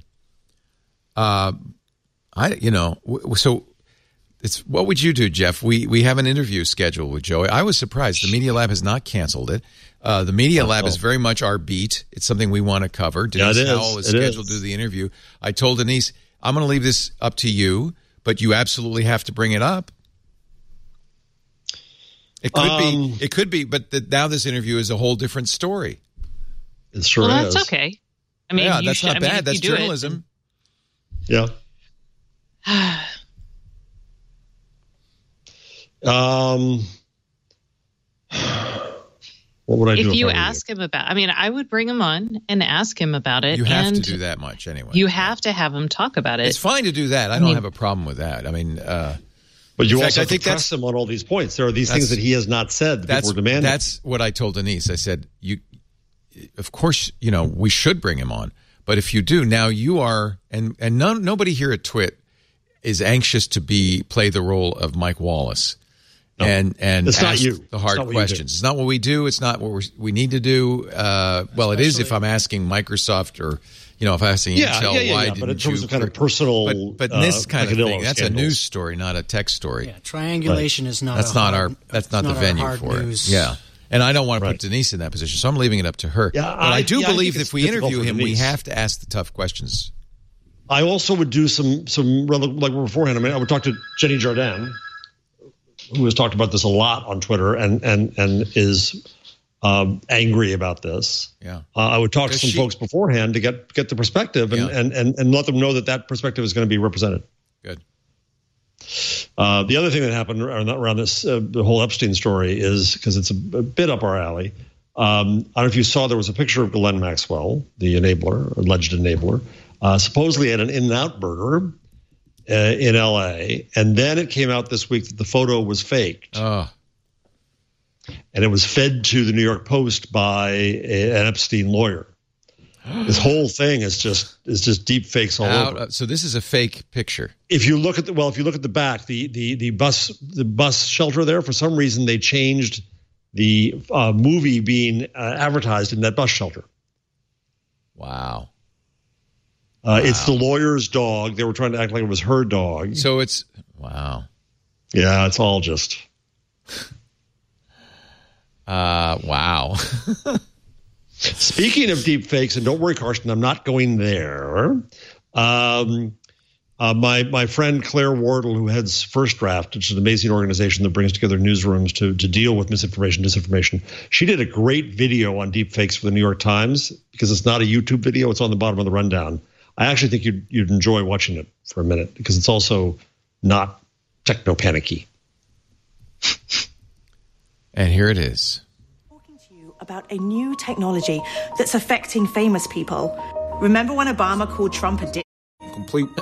Or the time Kim Kardashian rapped? Because I'm always half naked. Or when Arnold Schwarzenegger impersonated himself? Get out of this, the a bomb in there. Get out. Deep fake.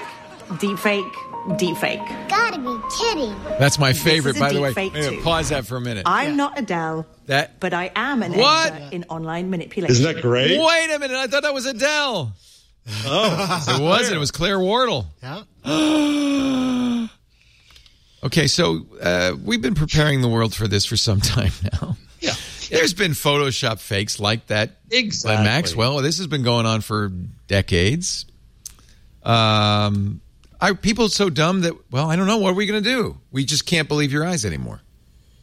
No video. That's hard. Every part of our every part of our brain trusts what we see. Yeah. I mean, it's Well, we it's why we mirages believe- work. People believe everything they read on the internet, right?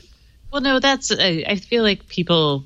I will say, my daughter has already learned how to spot Photoshop fakes, and in ways that are highly sophisticated. Like she looks for like Oh, that's really good. cinching in and Yeah, like good. weird misalignments. She And- takes pleasure she in does it, now, right? In, in, in yeah, and it's yeah. it's instinctive in a way that. And for like, now, oh. deep fakes are. You, if you look at them, there's something a little odd about them, but that's Some not going to yeah. last long. And so the question is yeah can you can you can we find things that as humans we can see and say oh but the other thing is even though we know things are fake they still have the power to influence us and that's that's just part of being human it's kind of like funky smells right there is a visceral reaction to visual stimuli that really our lizard can brains change. go, "Yes, I just Yeah. saw that. I saw it with my own so I, eyes." I'm that's a I'm listening to uh, Daniel Kahneman's Thinking Fast, Thinking Slow. Yeah, what a good book. Mhm. It it is. It's it's it's dense, but it yeah, it's that it's that instantaneous um, uh, instinctual brain Yeah, system I saw one, it with my own eyes. and and it just reacts like that. That's that's how we that's how we do things quickly. That's how we defend ourselves, doing all kinds of stuff. But yeah, it doesn't it doesn't bother to think things through. That has to be triggered as a separate system.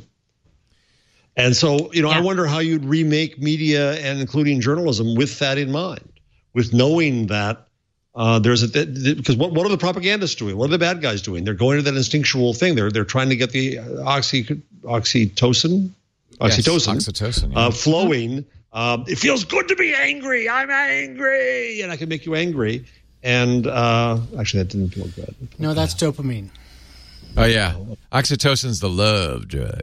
Oxytocin's what you get when you hug a kid or you yeah, sniff a baby or you love. pet your dog. Yeah. Any hug that lasts yeah. longer than. By the way, did you see uh, Keanu Reeves stop this robbery at a 7-Eleven?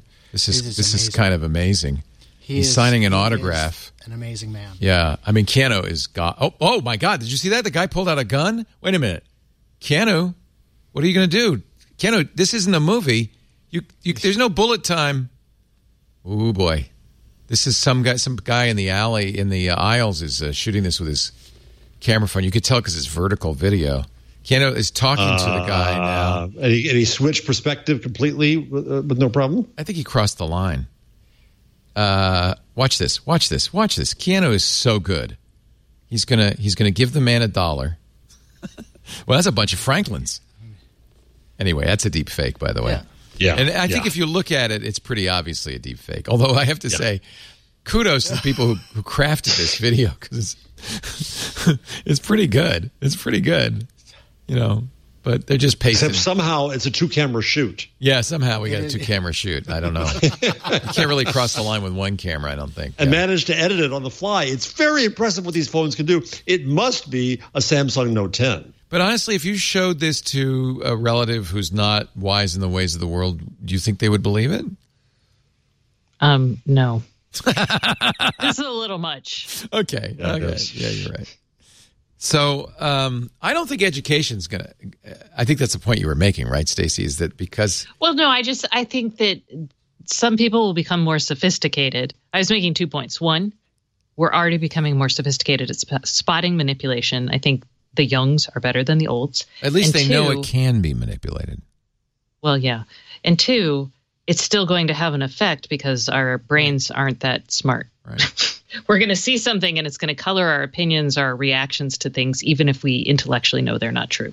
So if I see, if you all, if someone made a deep fake of me kicking puppy dogs and I explained how that was not Never. true, you're still going to be like, when you see me, you're gonna your brain's gonna call up me kicking a puppy dog, and you're gonna be like, that person mm-hmm. is not a good person. Yeah.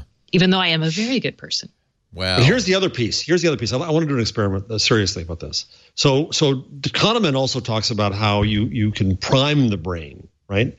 But if you if you see a bunch of happy things and then you see a, a news item, um, you're more likely to to to judge it positively than than if you see gruesome things Right? And what does media do all the time? It shows you gruesome things.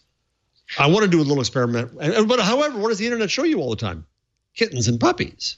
Why are we so angry when we see kittens and puppies? I wonder. I actually want to do an, a simple little dumb experiment where, where you show one group kittens and puppies and then the same headlines, and you show somebody else gruesome crap, and then you show them the same headlines, what their reaction to those headlines is. I avoid all gruesome crap on the internet. I only look at I only consume I, I increasingly I bet you this is a nationwide phenomenon. I'm watching a lot less news. I'm just I'm burying myself in uh I don't think it's even escapism. I'm just not focusing on that anymore. I also Oh look, you got a brief shot of a puppy. But then she she moves. Oh, your puppy. Oh she's Stacey's, yeah, Stacey's uh, ready. Here we go. Blood pressure is 100 points lower than ours, oh. just because of that. Yay! That fuzzy brown oh, thing oh. on the ground there. Oh. And as you can see, I have not kicked her at all. Sometimes she's over there in the corner, scared of you, trying to be as far away from you as she can, rubbing against Never. the wall. Sometimes, Never. Though, Sometimes, though, no, it's a good thing when somebody's angry. I love Scott Galloway. I don't know. How do you feel about Professor Galloway? Because uh, he's kind of. I, I know across, him. I've, I've, been at conference with him a lot. I think this is. I think he's turned into pure showbiz. I think this is awful. It is showbiz. Think, look, yeah, it's pure. And he's he's. It's sorry. I'm going to say it. Got to say it. He is is he's going toward techno panic to try to sell books Um, he's a nice guy, but he, I think he's gone over the edge. Where you compare that to uh, Stratechery's analysis, which is is wise and mature and fact filled, I and his is that's interesting. It's the same. Uh, by the way, the same bottom line result. Uh, we're talking Ah, about both. We're talking about WeWork.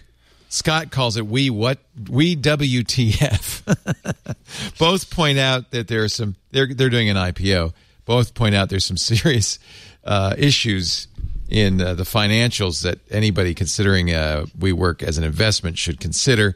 Ben's more balanced because he kind of gives the WeWork's point of view on this, but ultimately concludes the same thing, which is um, he says, Ben Thompson says, in short, there's a case that WeWork is both a symptom of software eating the world as well as an enabler and driver of the same, which would mean the company would still have access to the capital it needs even in a recession. See, this is the fear is that WeWork going into a recession has a mismatch of commitments. It has long term, as long as 15 year leases. But if there's a recession, its income could change in a. But as Ben also moment. points out, in a recession is when companies will more want to save money on things like office space, and they may end up getting uh, more business as a result. The problem is you just and don't he points control out how that. it's an you don't, but it's an it's an AWS model. What And- what, and- what and he really points economics. out is the real thing that's letting WeWork perhaps skate through this is they can just walk away from those leases and nobody's going to do anything. Exactly. Which So of a lot of the things that others complain about, Yeah. uh, like how the company's structured, so you can't get to the leases, is an yeah, there's an problem. LLC for each one, a separate LLC for each one, and they can't get to the major, the big corporate. Now that's not. That is how we built big internet infrastructure back Yeah. in the aughts. I mean, bankruptcy helped lower the costs of things like Akamai for everyone. So, the- in the in end, some ways, Ben's yeah. conclusion is the dur- the real concerns about duration mismatch in a recession is a very good reason to stay away. That and the But that's Sky that's like the last sentence. But he does What go Ben back does- through it. Meanwhile, uh, Scott, He it's like acknowledges the the hot the, take. the sense behind the model, yeah, and as opposed to others who just dismiss it and make fun of it, uh, he delves in and and understands it. Scott is do very much the Jim Cramer now of this Oh. stuff. With the clown costume on. well, but it was fun. It was a the- I like fun read.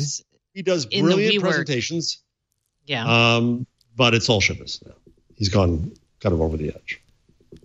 and and I mean, there's some self dealing in the WeWork. Uh, I, Oh, the there's document. big I'm self dealing. I'm like, good lord, this thing. Adam nasty, Adam nasty. sold the We trademark to WeWork for 5.9 million dollars. He also took 700 million dollars in stock off the table before the uh, IPO, uh, which, as Scott says, is is 700 million red flags to spell words on the field of a football on the football field at halftime saying, "Get me the hell out of this stock," but you should buy some. I don't know. I enjoyed it. It's funny. It's funny, but, But- is but it? it's It's not not wrong either. Oh yeah, no, because it, You it enjoyed because reading it- Ben Thompson's three times longer, because it was thoughtful actually piece. informative. Okay. he just dismissed. There's there's something to understand here, and Ben realizes that. Yes. and explains it and does journalism. Scott just No, Scott's makes not fun doing it the public, journalism. which is which is Scott's okay. No, doing but he- but punditry. Well, yeah, but that should include some facts and some and some some sense to it. He's just exploiting it for the yucks. Uh, if he if it were pure comedy, but that's not what he does. That's not how he sells himself. He sells himself as a business analyst. I think it's a matter, honestly, of just uh, taste. Like some people prefer one, some people prefer the other. I think it's a matter of substance, and Scott's lacks it. You, you, you think Yeah, that I'm there- with there's Jeff some, on this. There's some substance in here. Not very much. And and, and what it is is There's also is- cartoons, which I like. So I have a very serious, very serious. I have a very serious question. No, I do have a, a I don't know if it's a policy question, but it, this model, the AWS, the uh, someone sent me the server for serverification of everything. Servification. I like that. yeah, word. it's it's terrible. But this idea that we're turning our capital, basically all of our capital as a business, even as like a individual, into an operational expense. So Mhm. we're renting everything. Because in our country, historically, wealth generation has accrued to people who have capital investments like a home or less so a car, but you can buy a car and make money off of it, for example, if you want. It feels like a huge societal shift that we're undergoing. And I really wish we had more. I, I want to read more books. I want to understand where economists think how that's going to affect our our widening gap in wealth, how it's going to affect like Mhm. assets over time. And I feel like nobody's really talking very smartly about this. So I, I throw this out there. I would love to learn more about this. I want to know who's thinking about this. Send me, because I'm thinking about it and I'm not smart enough to know what it's going to mean. So I just realized So- that the, what's really going on in this show is the tension between my Scott Galloway esque uh, of antics and you two's thoughtful, measured, It works better, Leo, when you fact, have purple hair. fact based journalism. well animated eyebrows. Yeah. I kind of like there, that. there was I, I, would- forget who I, I would I juggle during tweeted this show if I could. Well, I'm the guy sitting in front of a giant. Mylar 3. I mean, You've got noisemakers right in front of you. Go ahead, do Yeah. it. Where's the noise? No, in front of you. There's noisemakers. Do it. How appropriate This can you get? is the show all about Google. You know what the problem with modern noisemakers? they make no noise. that that was really sad. You're right. Stacey, since you're being serious, I'll be serious. We'll ignore the clown in the middle.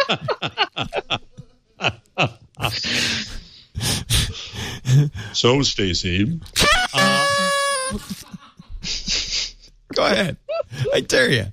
Try to make an important point. Just try. I dare you. I got cupcakes, and I'm not afraid to use them. So, Okay, go ahead. Higgin- You guys, I'm going to take Professor a nap. Go ahead. It's all yours. So somebody tweeted, I can't remember who. Um, uh, the, the CEOs who all got together last week and said, supposedly, and we will take this with a grain of salt, the size of Utah, um, that the shareholders are no shareholder return is no longer their primary value. They deal with all these constituencies of which shareholders are one. And we can read that as the BS. Sorry, because whoever has to cut that out, uh, that it probably is. Um, but somebody pointed out that there's there to your point, Stacey. There's a big transition going on now, and you go from the industri- from from the time of guilds to corporations. And whoever it was said, now we're in, in the in the in the age of networks, and you have to operate differently with all these constituencies. I think that might be stretching it, but your your your Spidey sense here, I think, is quite right. We're in a fundamental economic shift, in a structural shift in how things are done, and we don't really understand it at all yet. I agree. Now you can hit the it's- noisemaker. We could call it a paradigm shift. oh, don't. so if sorry. you use those Oh, no. words, I, you're right out. Five dollars in the jar. Yeah, yeah. I'm like, well, how So, many how hey, many for moral panic did you have to shove Hey. in? Wait a minute. What's Ah, going on here? That's that's that's There's- supporting the world. They're stealing the cupcakes. Oh, The four with the staff. grabber. The four staff has been sitting here staring at all the sweets arrayed in front of me, and they can't touch them. They're just trying to What feed about you. our I show think. guests? Are they getting any? Would you guys like cupcakes or macaroons Yeah. or What kind of cookies? host are you? Please, no, no. You come on. Dana's going to do it. I know she is. She's been sitting through this. She's no. She's All very happy. there we go. There you go. No, no, Come no, oh, oh, oh, on. no, no. No, you don't have to use Oh, the I hand. Well, Najee, she come doesn't wanna be on on, come on. You're You're, already, already on on camera. camera. Ramon, have some. Ramon's taking pictures, of course. Got to get that on your Instagram. Are you an influencer? No. Okay. Oh, he's going to take the. I like how they're still hesitant as they I walk know, up. They're I like know. creeping up. I know. Radioactive We can TV. see you. No, We, yeah. You're on camera. You're on. We see everything. Everything.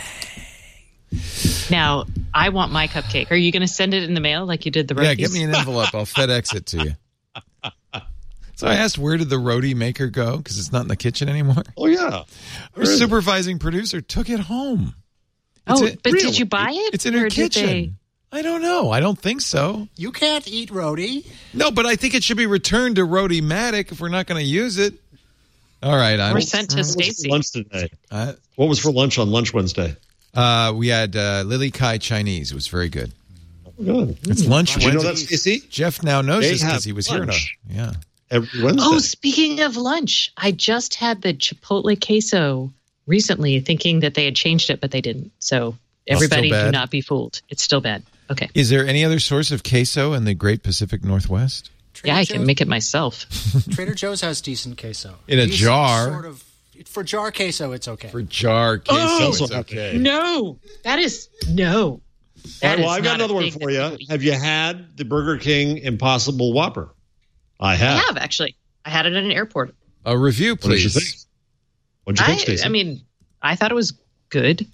I mean, So this is the new pseudo meat that, ironically, for me, because I'm on a ketogenic diet, I can't eat. I can eat meat meat, but I can't eat pseudo meat because it's got a lot of carbs in it. yeah. yeah, Andrew can't eat it either. Does it taste But- like uh, a hamburger? It has the texture of a hamburger. it does not taste like it has a slight. Well, here's I had I had my first Impossible at was it called? Umani. Umami burger. Umami. Yeah.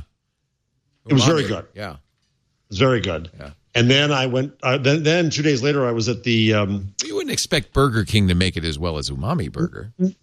Uh, no, and it's not. It has a slight weird taste of Burger King, and Umami was not. It was burger. It was it was very good. I The honestly, color was a little. I honestly, and, and as a as somebody, because I'm on keto, I eat a lot of meat because I can't eat any carbs, zero carbs. Um, but I I don't want to be a meat eater. I'd rather be a vegetarian. And when they can come up with vat raised muscle matter or whatever it's going to be, but that's not what this Chicky is. knobs. Yeah, that's not what this Knobs, is. chicky This is knobs. this is not actual meat. ChickieNobs are they meat? ChickieNobs are. Uh, Margaret Atwood wrote about them in Yeah. Oryx and Crake. Okay. Yeah. Yeah. Yeah. It's not real. It was vat grown chicky. Yeah, chicken. yeah. Vat grown chicken. That's what I'm ready for anytime. Because I So we want had all- the nutritional value of meat without the uh, sad fact that you have to kill an animal to get it. We had guests the other day who were. We had to go meet them in the city at a restaurant, but I had to find a restaurant where they're they're on keto and they're vegetarian. That's hard. That's, That's really impossible. hard. That's really But you not can not impossible, but very difficult. We found a place that had pizza made with cauliflower um, Bingo. dough. There you go. That worked. Yeah, my husband's on a weird diet, and Anna was a vegetarian, and I just, I literally gave up. We we started eating bowls every night, which Yeah, was basically you get a bowl, and you get a bowl, and you get a bowl. There are three different bowls. you you basically do a base layer and then pour whatever you want on it. customize customize yeah um the stadia founders edition is sold out. I don't like those stories because we don't know how many they had. Yeah. almost sold out in some countries. They could have sold five of them we don't know. November is when uh, google's streaming gaming service comes. Nvidia's been making a lot of noise saying you know we've had geforce now for years. We've been doing this for years. Really? This is not new we're doing it too. Um let me do let's see. Oh i'm sad.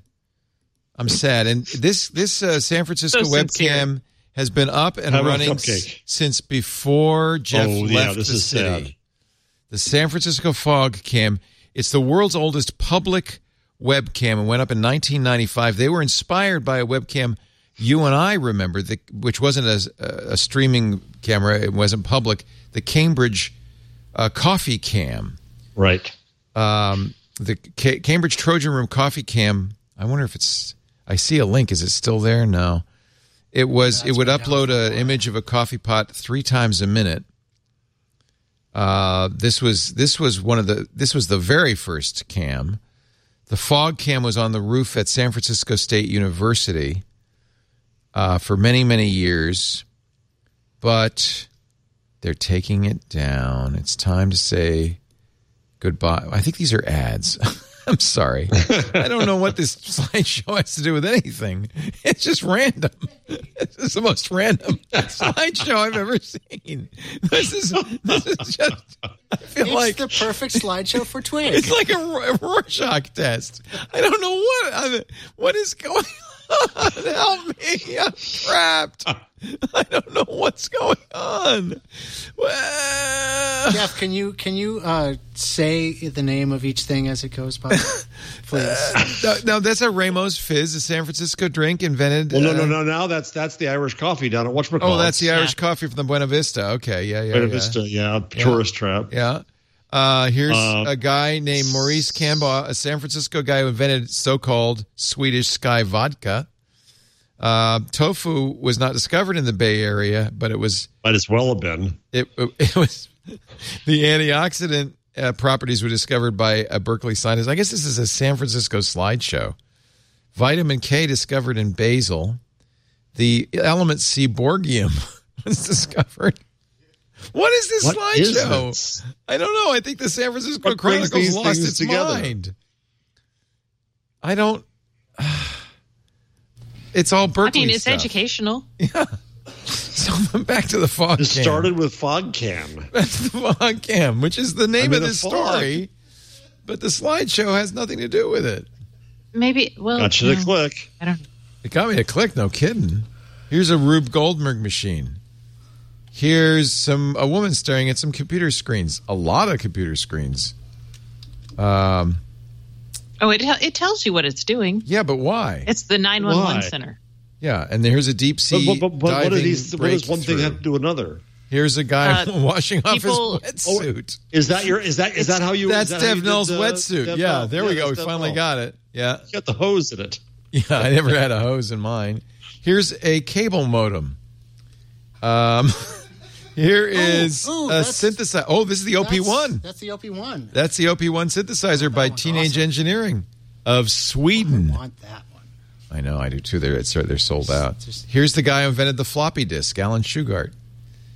Aw. Here's the guy. Finally, And finally, the fog back cam. The FogCam. Gone all the way around. Thank God we're free. So you know, after FogCam, you know what I created? What? BourbonCam. Oh, on Bourbon Street in New Orleans. you did the first Bourbon Street webcam. Webcam. We did that, and and um, Were you at the uh, could- NOLA That could, get, Observer that and could uh, lose people's jobs. Like, Yeah. We know what happens on, Yeah, there was a lot of that. on Bourbon Street. So you weren't People above said- uh, you weren't above pandering is what you're Oh saying. no! Oh no! Oh no! clicks for clicks. Yes, absolutely. Uh, that's like the pre mugshot, uh, you know, the mugshot websites. This is like before the mugshots. The Bourbon You're there. Cam. And with facial Bourbon. recognition, you could you- actually create a Who timeline did you for create people and do that for? that. The NOLA Observer? for for Advance, which owned at the time the Times Picayune, oh, the time. or NOLA.com, which is since Times This Picayune is, since this is bought. actually a timely story. The Times Picayune is gone. Yep. Yep. One of the great local papers, the New Orleans papers. And by the way, they had a really credible digital strategy with NOLA.com. Mm-hmm. What happened? They got bought. Uh, when they The reduced weird- frequency of delivery, Yeah. the, the Baton Rouge paper uh, took advantage of New Orleanians' uh, anger at this and came in and competed with them uneconomically. But it finally become became uneconomical for the Times Picayune to keep going. They sold the paper, and the Advocate laid off the entire newsroom. They sold the paper to one of those free weekly The- papers, which well, is no, the Advocate. No, no, the No? Advocate was a was a was a real paper from Oh. Baton Rouge. Oh, okay. Oh, okay. I thought it was one of the weeklies that bought them. Okay. No, it wasn't like the Examiner in San Francisco. Uh, oh, that did happen in San Francisco. Yeah. Yeah, I used. I, I, I tell people I used to work on the Examiner when it was a real paper. It was absorbed by the Advocate. Isn't that sad? That happened in July. Yet another uh, daily gone, Yep. And the whole staff is no, only a third of the staff is left. Two thirds of the staff are gone. Um, should we do a change log? Let's play the play the t- t- timpanis here. All right. Wait a minute, go get I the- Wanted to, I wanted to talk. I actually No, wanted- okay, we before did that. Before that, I wanted to talk Produce, Karsten. one story that's actually related to uh, to what we were just talking about. Yes. Uh, the fact that uh, uh, we just hit the era of Google clicks? searches that result in no clicks. Ah, Google Another no paradigm longer shift. sends traffic to to anyone. What? Yeah, over 50% of Google searches don't result in clicks to. Oh, people search do the results. search and then and then go get a hot dog. No, No, they do the search and they read get the- read the blurb Oh, and say this is not good. This is living. This This is, is- this is what evidence Germany of the was- snippet yeah, war. This is the snippet war. So, but this is. has been won. Why? Yeah, and this is actually good because this, well, as long as we can figure out, or Google can figure out how to monetize this, um, it's okay because they needed a strategy for dealing with things like voice and a world where screens are smaller or non existent. And they're still serving their audience. The question is, how does that affect their revenue? Actually, the question is, how does it affect their profits? So this is and publishers are going to complain that it affects their profits. this well, came yeah, up publishers always complain. in, Exactly. with, with Google's announcements about uh, Project Owl, or no? This is something new. So they had announced this. It's a s- they t- said this before. It's only. f- By the way, I misheard and heard you say fifty. It's fifteen. One five. Less than half of Google searches now result in a click. So it is 50. Zero click. Five this is, zero. This is not a Google. Uh, Yeah, this isn't a announcement. Google is- number. This is a a study from random software company SparkToro. Oh come on, Oh, Spark well. Toro. Last month, a majority of all browser-based Google searches resulted in zero clicks. How does SparkToro know? I'm calling the authorities. Spark Toro. that sounds made up. Okay, does. all And company speaking of- software, all speaking of- software companies sound made up. yeah, that's true. They're, all the good names are taken. Uh, speaking of made up uh, stories, apparently, did you hear Google uh, manipulated millions of votes Ugh, uh, and swayed the election? Did you hear that? all their fault. Yeah, yeah. They're just they just have it out for conservatives. That's what they do all the time, right? Millions of votes. Yeah, yeah. Um, oh, yeah. This just we should debunk it. Actually, I have to say, uh, Put the irony label around this, people. Yeah, Devin Coldewey at uh, TechCrunch did a really, uh, I thought, very quality job of debunking it. He starts with the president's tweet. Coincidentally, Fox News had just mentioned that about five minutes earlier. Uh, the report that Fox was talking about came out in 2017. It, it was a study of 95 people, 95 people over the 25 days preceding the election. And even if even the results from the 95 people didn't pr- prove or demonstrate anything like the report, um, there's no abstract, no introduction, no methods section to show the statistics work and definition of terms, no discussion, no references. It was not reviewed by any peers. Uh, in fact, it it was the creation of a guy who has written apparently many many opinion pieces uh, against Google on, on outlets like the Epoch Times, which is of course Falun Gong's bizarre news source, and the Daily Caller, as well as USA Today and Bloomberg Business Week. Citing math he does not describe, he declared there was a pro Clinton bias in Google's search results. No, he said it would over time shift at least 2.6 million votes to Clinton. We don't know how much time or or how. So it was bogus. And I don't even know why I'm spending any energy on this. Another Me either. tweet. When you debunk things, you end up spreading right. Another message. Yeah, right. Trapped. Trapped. You can't win. Trapped. Trapped. That's why I don't watch the news anymore. I'm just trapped. Here, quick. I'm trapped. Have a cookie. Puppy oh, cam. puppy cam. Oh, puppy! Cam. Oh, puppy wakes up. You called? No, she knows you she's rang? Oh. What is she? A corgi? Uh, no, she is a mutt. A mutt corgi. There's She's a corgi mutt. in there somewhere. That's what I tell my daughter, but she doesn't believe me. Oh man, that's Did you see in the midst of the whole Portland Antifa is going to go against the Proud Boys, blah blah blah blah? There was a parade of corgis. Again the Oh, I solution like to corgis. everything is a parade of corgis. Corgis are the are the solution to everything, indeed. Now I got a quick question for you, Stacey. Oh, yes. before before, real quick. Uh, IKEA says they're going to go heavy into IoT. oh is yeah, that a yours do business. let us talk about this. Yes, this is Okay. Is that a standards hell, or does how, how, if you're a, if you're a fifth party like that, how do you get in and make everybody happy? So IKEA has been doing this for a while, and what they've done is created a separate business unit. This isn't that weird because what I learned when I visited IKEA a couple years ago is everything's a separate business unit in IKEA. So that's one. I also So- learned that Swedish meatballs and lingonberry jam are an amazing combination, contrary to what you'd think. Yeah, but you can't eat them because they have meatballs are bread in them, really so- good. They are really good. Like the the corporate IKEA meatballs are way better than the store IKEA meatballs. Oh, you had the corporate IKEA meatballs. Yes, I I went because they promised me moose meatballs, but apparently it was not hunting season, so they did not have moose in the, the cafeteria. This was their excuse, and I Probably believe why they were so good. Um, but uh, still, delicious meatballs. The point here is um, not meatballs. They were love it when you making, for instance, yourself. they were making coffee tables with built-in wireless cheap charging. Uh, they've done Yes, for a couple were. of years. They've been doing that. I think that's really cool. Yep. I wish it And then were. they- I wish I could get it from Restoration Hardware, though, not IKEA.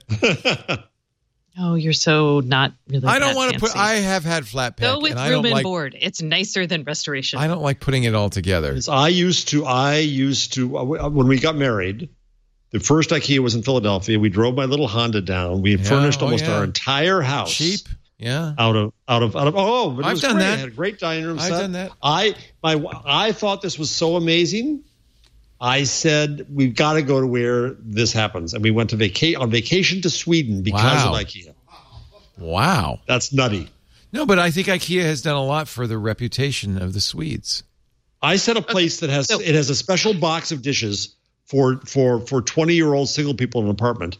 I that's like socialism in dishes. I love that. Yeah. So we went. Okay, so on the smart home front, Yes. with the creation of this business unit, what's going to happen? Since you asked, I will try to answer.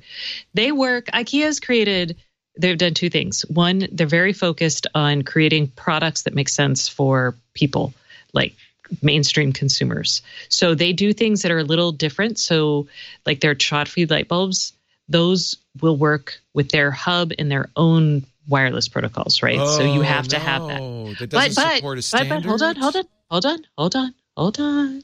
I'm holding. They do Zen, Zen support coming. Google Assistant, Amazon Echo, and for some products, Apple's HomeKit.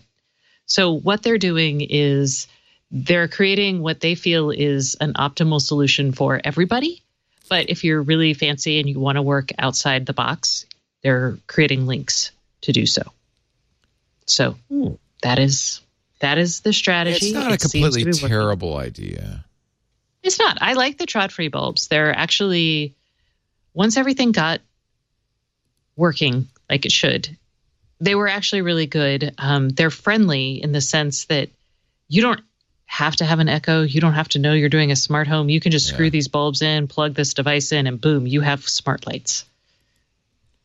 You know, there, there's a lot of value in that, and they're relatively inexpensive. And they're doing things they were doing products that people want. And they have a sustainability angle associated with them too. What's that? so they don't they don't create a connected product if it doesn't have a shelf life of a certain number of years. So they're not going to do some stupid one-off product How about the security angle? How about the security angle they i mean they've done the pen testing they're not i mean Are nothing's they over the air 100% updatable and all of that? They oh yeah, they they totally are. Yes. To be fair, IKEA does have a hub, you guys. It has the Tradfri hub. So you have this Oh, tiny little hub. it. It's never going to sell in America if they don't come up with names that don't sound like you're Future hawking a loop. Trod free. I did a whole episode I've done two episodes actually with a guy who's heading this group up. And in one of them, he's trying to teach me how to say Tradfri properly. Well, you do And- apparently. Sometimes Tradfri. Trod free. Trod free. The only thing I learned was jag skulle vilja ha en omelet. I would like Do you an like omelet. an omelet? Well, I actually don't like them, but I learned that. Hey, the First best thing about Sweden is fika. That's what I have. Oh, oh, ready, you guys? We're gonna go full circle. Watch it, watch it. Uh-oh, fika uh-oh. Yeah. is the three o'clock cake break. Oh, A fika is a tiny cake. Oh. Oh, look at that! I am going to make that the title of this show, the three o'clock cake break. Cake break. Thank now, you, Stacey. I wanted that. Now we can do can we please? The Google change log. There's nothing, nothing, nothing, nothing in the Google change log. Well, I, I managed to update my Android Auto. I didn't Good. know that I could. You could force go it. Thanks, settings, thanks to Lifehacker, we now know you can force it. It's well, it's very easy. It's actually they they want you to. It just says try it, Oh, um, and it's good. The only complaint I have, because now you now when you have your audio up, it gives you the directions at the bottom. It keeps that on the screen, Nice. which is very nice. You can go to more applications more easily, which is very nice. Um, the UI is pretty good. My one complaint remains: Google, are you listening? Yeah. In Waze, you cannot get uh, a the UI sucks. So you can't tell if a button is hot or not to push it because the colors are, are aren't different enough, and it's really stupid UI design. That's one. B more irritating. I can't get text turn by turn directions in Waze. Oh. I don't know if that's because they think you you shouldn't be reading now, but I don't know where I'm going next. Yeah. I I, like to get phone, that heads there's no up difference. in text. I, do like that. I like that. yeah. So it's something I can't so get that, but otherwise you got the good. you got the pop up that said, "Would you like to try it?" And you said yes. If no, you don't no. get that, I went to Leaf, Lifehacker. Yeah, Lifehacker says go into the settings, and there should be now a setting that says try the new Android Auto. Here, show It's my first screen. thing. Show my screen, Karsten. There you go. Uh, there, try the new Android Auto. So if you switch that on, then you'll get the little pop up, and you'll be able to try. Do you like the dark mode? No, Okay, I don't. just checking. scares me. It's so dark. Too dark. Wow. Google is killing YouTube messages. I didn't even know YouTube had messages.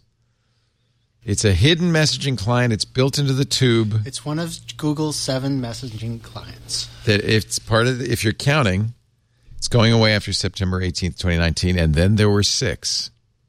We hardly knew ye. And then there were 6. Wait, when is Hangouts going to be fully deprecated? Please What's happening don't there? say that out Not- loud. Sorry. No, no, no, no. It's okay. It's okay. It's not going away. At least, at least for for Google for G Suite people, at least until next summer. Well, I'm a Fi person. Oh. And I also have it. But the problem is, like with the new Samsung phones, I can't choose it as a default messaging app. I have to use the uh, Sa- uh, either Android messages or Samsung messages. But I don't want to. But if somebody sends a message to my phone by that phone's number, it'll go in there and I won't see it.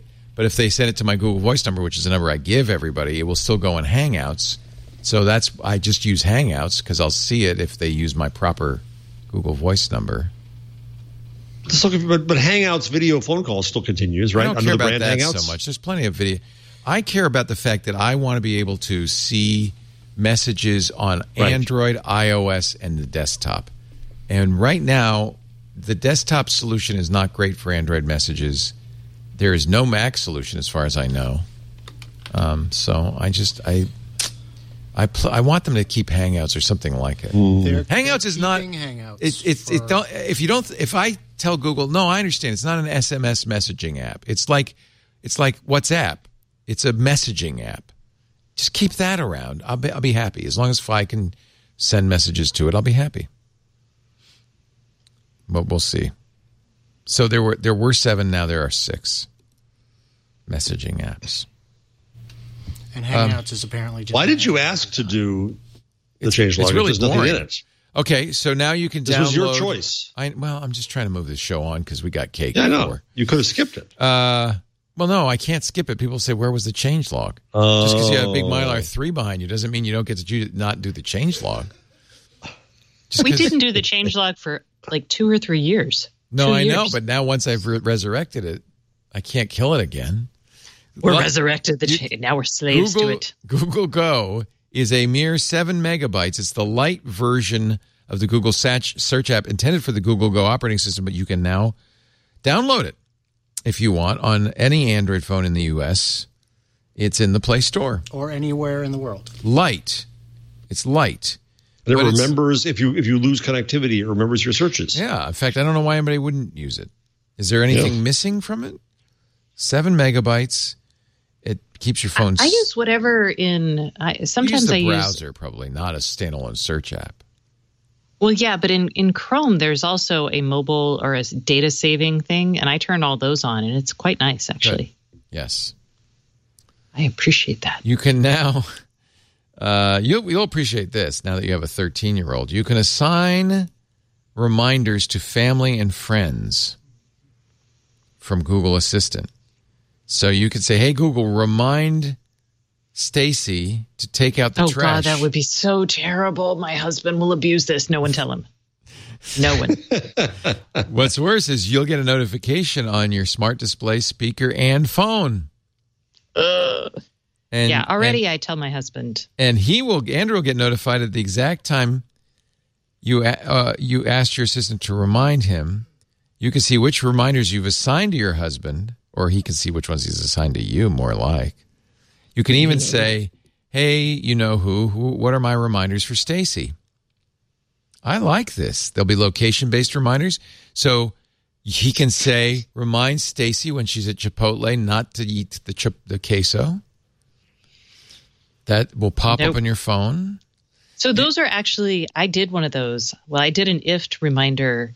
It would send me a text anytime my husband passed the grocery store. Perfect. And well, no, it wasn't. In execution, Because by the, text time you was, got it, I'm it by was, the he was already store. gone. Yeah. Yeah.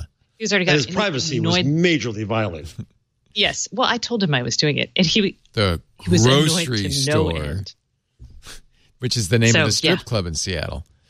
Um, you can. You don't have to go One there. of you guys I hit just Leo want you with to big know. three, please. Somebody sneak under the table. Every hit Leo town, with the big three. Every Stacey. town has a bar called the Office, so that husbands, wayward husbands, can say, I, i'm going to the office."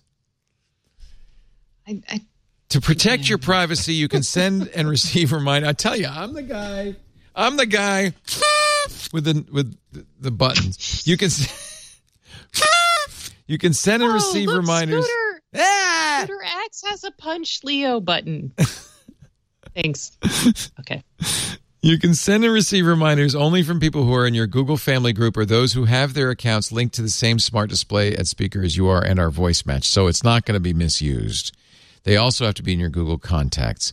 For parents who want to give their kids access to the assistant on Google Home, you can create an account for kids under 13 through Family Link. And you can and you can also block anyone from sending you reminders at any time. So you could do that. Noted. Noted. Noted. Um, I don't.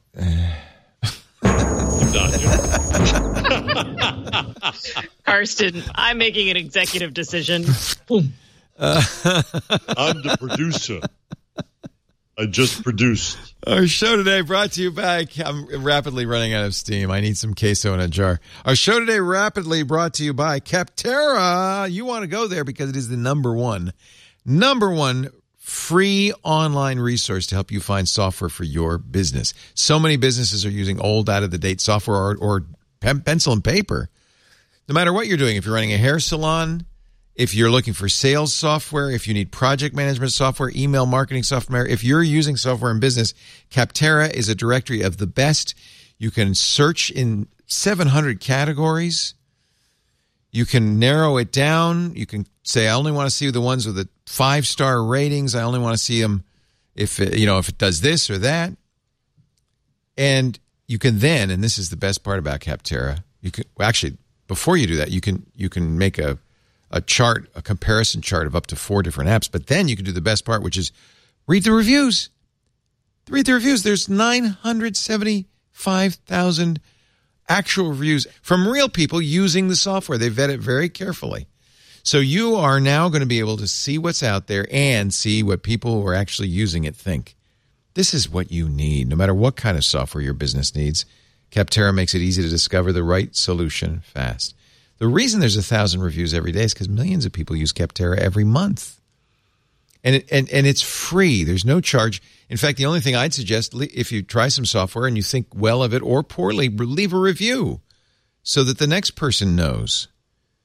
Capterra believes software makes the world a better place because software can help every organization become a more efficient, effective version of itself. Visit capterra.com slash twig for free. To, free. Not freemium, not like we'll pay you you pay later or anything. No, it's just free. Get all the tools you need to make an informed decision for your business. Capterra, C A P T E R R A dot com slash twig. Thank you, Capterra, for supporting Twig. Thank you, Twig listeners, for supporting us by using capterra.com slash twig. Capterra is software selection simplified. Stacey, you needn't, but you can, you may, if you wish, share something with us. Oh, I have time. something. Thank you. and it's not a picture of my dog. Um, it is the Finn, a newly launched product today called the Phyn Smart Water Assistant. this is interesting because Phyn, a couple years ago, actually Oh. launched a water monitoring system with Uponor, which is a plumbing company. Spelled Phyn, 600 P H Y N. Oh yes, P H Y N. And the the fancy one turns off your water valve, and it it's actually really cool. I Oh. wanted it, but it's like six hundred ninety nine dollars, and it just felt like Is- plumber has to install it. It's too much. It does that if there's a leak. Right. If it detects a leak, it can auto shut off. Nice. So this new product that was announced today and will be available in September is only two hundred and ninety nine dollars. Hmm. It's it fits under your sink. It monitors all of your water so it can detect leaks that are like a sudden outflow of water from something. It can detect slow leaks. It also can detect on a device by device, or faucet by faucet, or toilet by toilet basis. Oh, this is who's using water Oh my And- gosh. you can self install it. And for $300, that sort of leak detection, because a lot of the point leak sensors, they cost between 30 and $40 for like the type of leak sensors you might stick under your sink. And you have to put under- them everywhere. This one is one unit Yes. that does it for the whole house.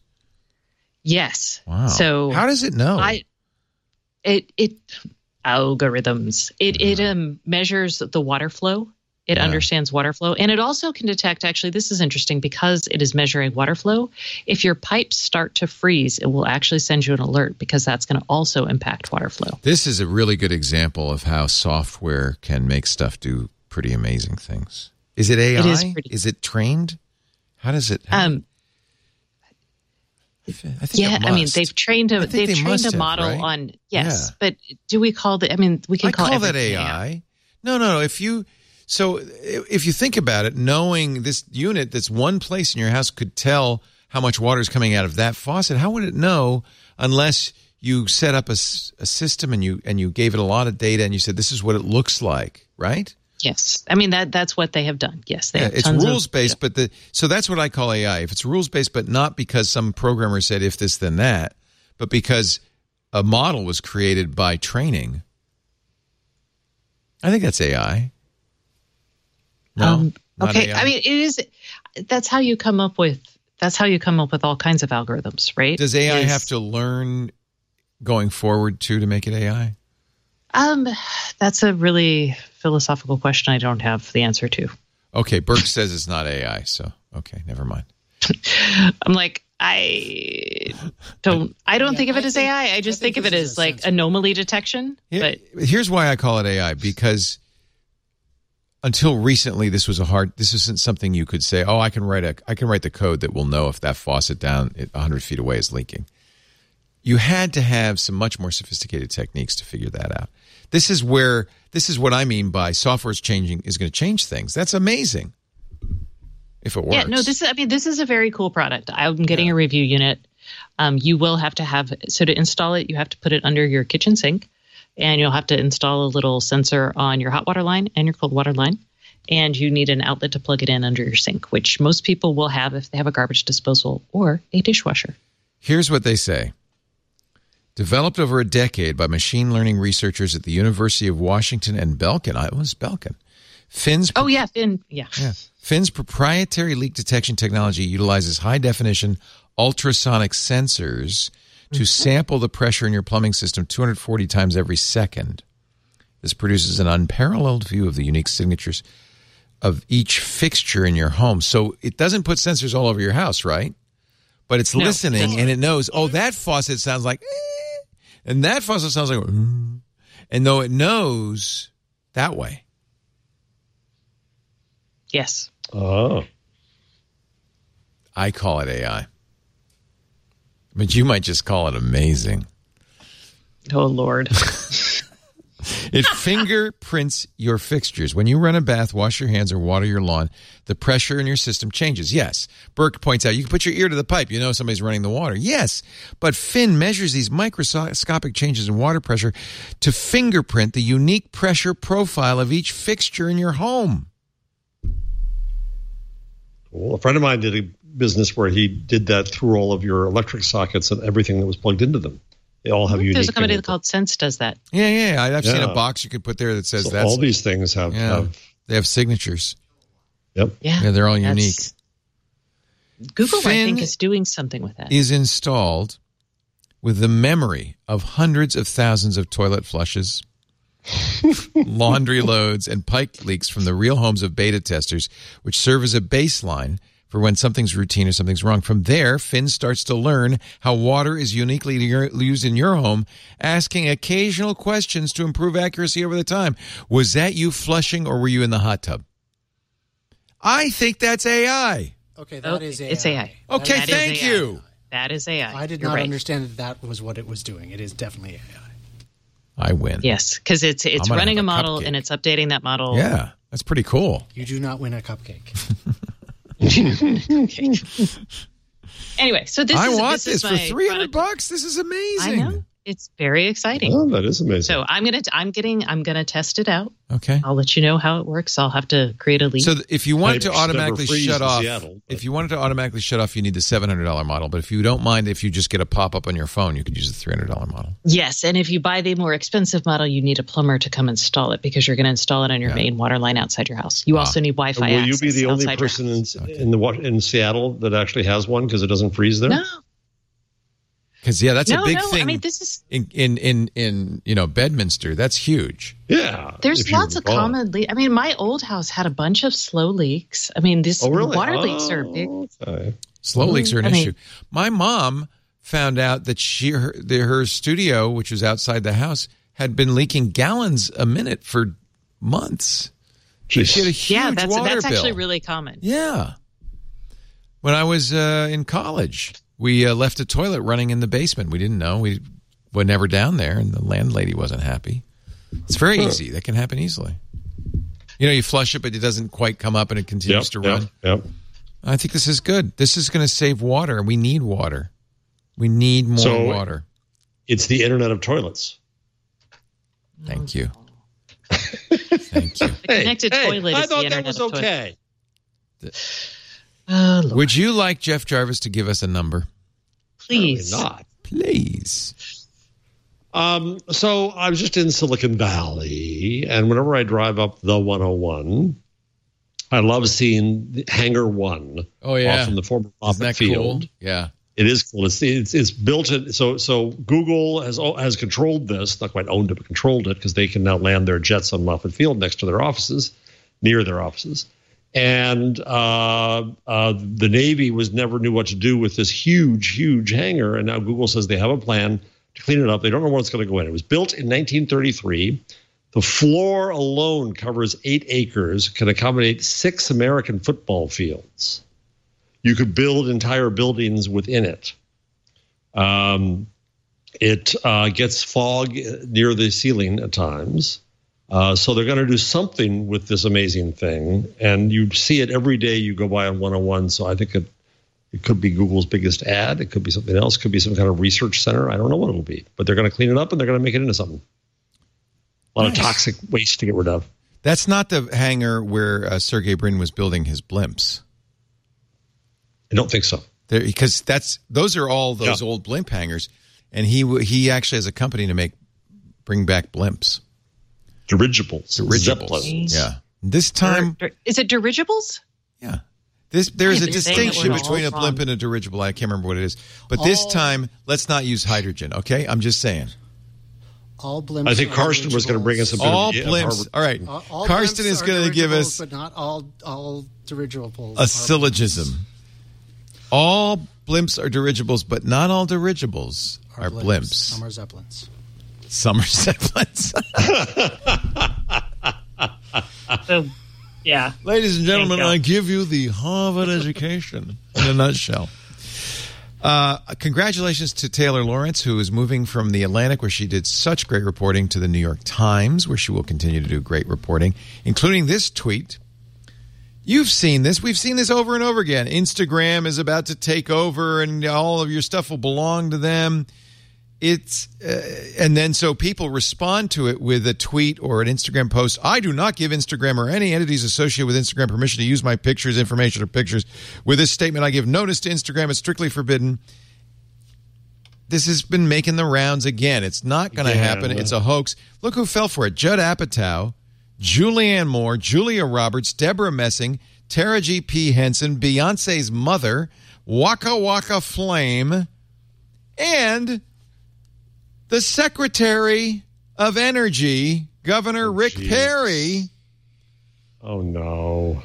the man in charge of our nuclear weapons program. so, uh, just a little um, reminder. you don't have to post something that says Instagram doesn't have permission to share my messages or posts. Jeez. You don't have to. That was that's from 2012. That thing it just doesn't die. Here's here's Rick Perry's post. Don't forget tomorrow starts the new Instagram rule. Don't forget. Uh, and the Channel 13 news that everybody quotes. Eh, no, that's made up. That's made up. So Somebody somewhere is just chortling. Oh God, yeah. It's a you know. I th- I think Karsten has something to show you now. I do. I have a a, a new uh, an, what I'd like to make. A Do we need to part of the explain it first, Karsten? Um, this is uh, Karsten's fan video of the week. Um, a couple weeks ago, we had a fan vi- uh, a fan found a video. Well, a, a, a studio crew found a video with Jeff Jarvis uh, apparently uh, causing a car crash. oh yes, that was Um, good. Yes, that was good. That Yes. in town, This yes. one, Okay, uh, the car crash was not good. He wasn't in the car. He, wasn't somebody was listening to, To Jeff Howard Stern. to Howard Stern on Jeff, and that incidental audio was on the video of the of getting him getting rear-ended. Anyway, Yes. so we watched that a couple of weeks ago. Okay. And they It used this to make fun of Jeff going over bridges. Yes. Because they went over a bridge to get there.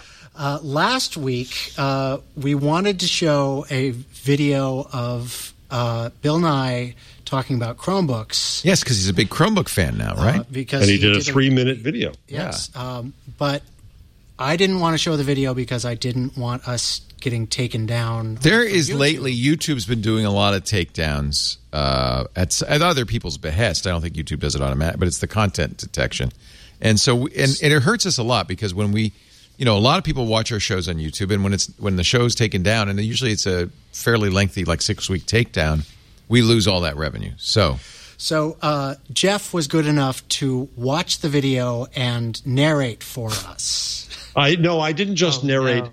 I I um, dramatized. He, he dramatized it, yes. so instead of watching the video, we're now going to do an audio reenactment. But No. wait, but it gets No. better. But there's now more. a, Yes. a a Twig listener viewer has created a deep fake video of Jeff Jarvis as Bill Nye. And this we have the rights to use. This this I, I they could probably take us down because we're using their video. I don't know.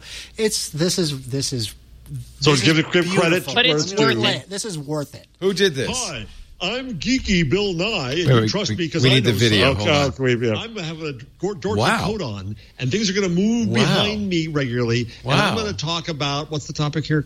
Oh, Windows and how slow Windows is. And I'm going to go to this car, this really beat up car, which has a funny Windows license plate on it. And I'm going to say, uh, but I love this car. I don't want to leave, leave this car, even though the car is out of date and it's a mess and it's got tape all over it. Oh, uh, there goes the part of it falls off. I put the tape back on. I get in the car. It explodes. This is Jesus. why you shouldn't be on old things like Windows. You should get a nice. Is this an Chromebook. ad paid for Jeez, by Google? This is a Chromebook a ad. Windows Oh, machine. this is me. The Chromebook is already booted. I know, it's you. Now I'm going to put on a Hawaiian shirt, and there's going to be a scene from Hawaii behind me, and I can't remember why. Look at your some hair is actually fallacy I ruffling. was trying to teach you, but it doesn't matter. All I'm going to do is This take is three minutes good. to you buy a Chromebook. And Um, who did that? That was that was Yeah. Ziv, Ziv Zulander. Ziv Zulander. That can't Taking- be his real name. Ziv Zulander taking footage from uh, uh, Twig and putting it on top of a Google Chromebook. But I'm telling you, what's the software? How did he do that? Because the lip sync was good. he, The- he's, he his hair was apologized on, on YouTube for it being his first deep fake. I was is- very yes, impressed. he says, first deepfake video, so excuse the poor quality. Also, I didn't have time to run more iterations or Ah. edit properly, and I'm not that experienced with editing or Premiere.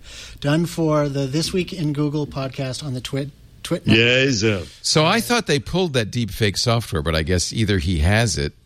You, uh, I'll Or- put his uh, his video in our um, in our show notes, Oh, here's- so everyone can. Here's on GitHub is a tool it's called amazing. Deep Face Lab that is uh, available for download for free that utilizes machine learning to replace faces in video.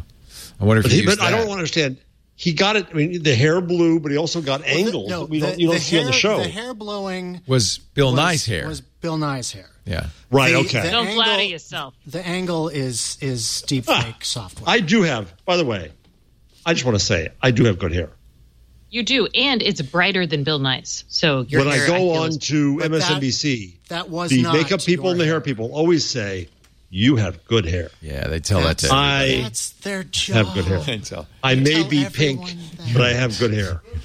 Good hair. Yes, Jeff, and I have great skin. That's what they always tell me. Gosh. Yes, you do. I gotta have something, Stacey. Something. I got Well, nothing. have something real. I Like, got hey, you write awesome books. Yeah. But seriously, uh, if if any other viewers, We will wanna accept s- deep fakes of all deep fakes, sorts. Send us deep fakes. Not no. I wait, wanna no, put a no, no, caveat no. on Stop, that. stop. No, no. We will, we will, we will, we will have. No. we will accept No. deep fakes Don't encourage that that are viewable by uh, normal human beings. Okay, we will accept deep fakes that are in the spirit of humor and making people education and that are and not are obvious, and or our grandmothers not can figure it out. yes. Yes. Send us nice videos, please. Actually, I'm looking. There's a lot of deep fake software out there. So Ask yourself, does it pass the Stacey test? I feel like that's Yes. a good test. That's a perfect. This match. is uh, actually, I think, an educational service we're providing to our audience, helping them understand not all video you see is real. It might This be is more of all fake. Galloway we are not of real. This is the Matrix. The show does not exist. I hate the blue pill. Ladies and gentlemen, we do this week in Google every Wednesday, 1.30 Pacific, 4.30 Eastern, 20.30 UTC, right here. Uh, you can watch it if you want live, twit.tv slash live or listen live. You can also join the chat room at irc.twit.tv. But because it's a podcast, you can listen at your leisure. Audio and video versions of the show are available from our website, twit.tv slash twig, or wherever you get your podcast. In fact, subscribe. We're on YouTube, we're on Pocket Cast, we're on iTunes, we're everywhere. Subscribe, and that way you'll get it the minute it's available. Thank you all for being here. We'll see you next time on This Week in Google. Bye bye.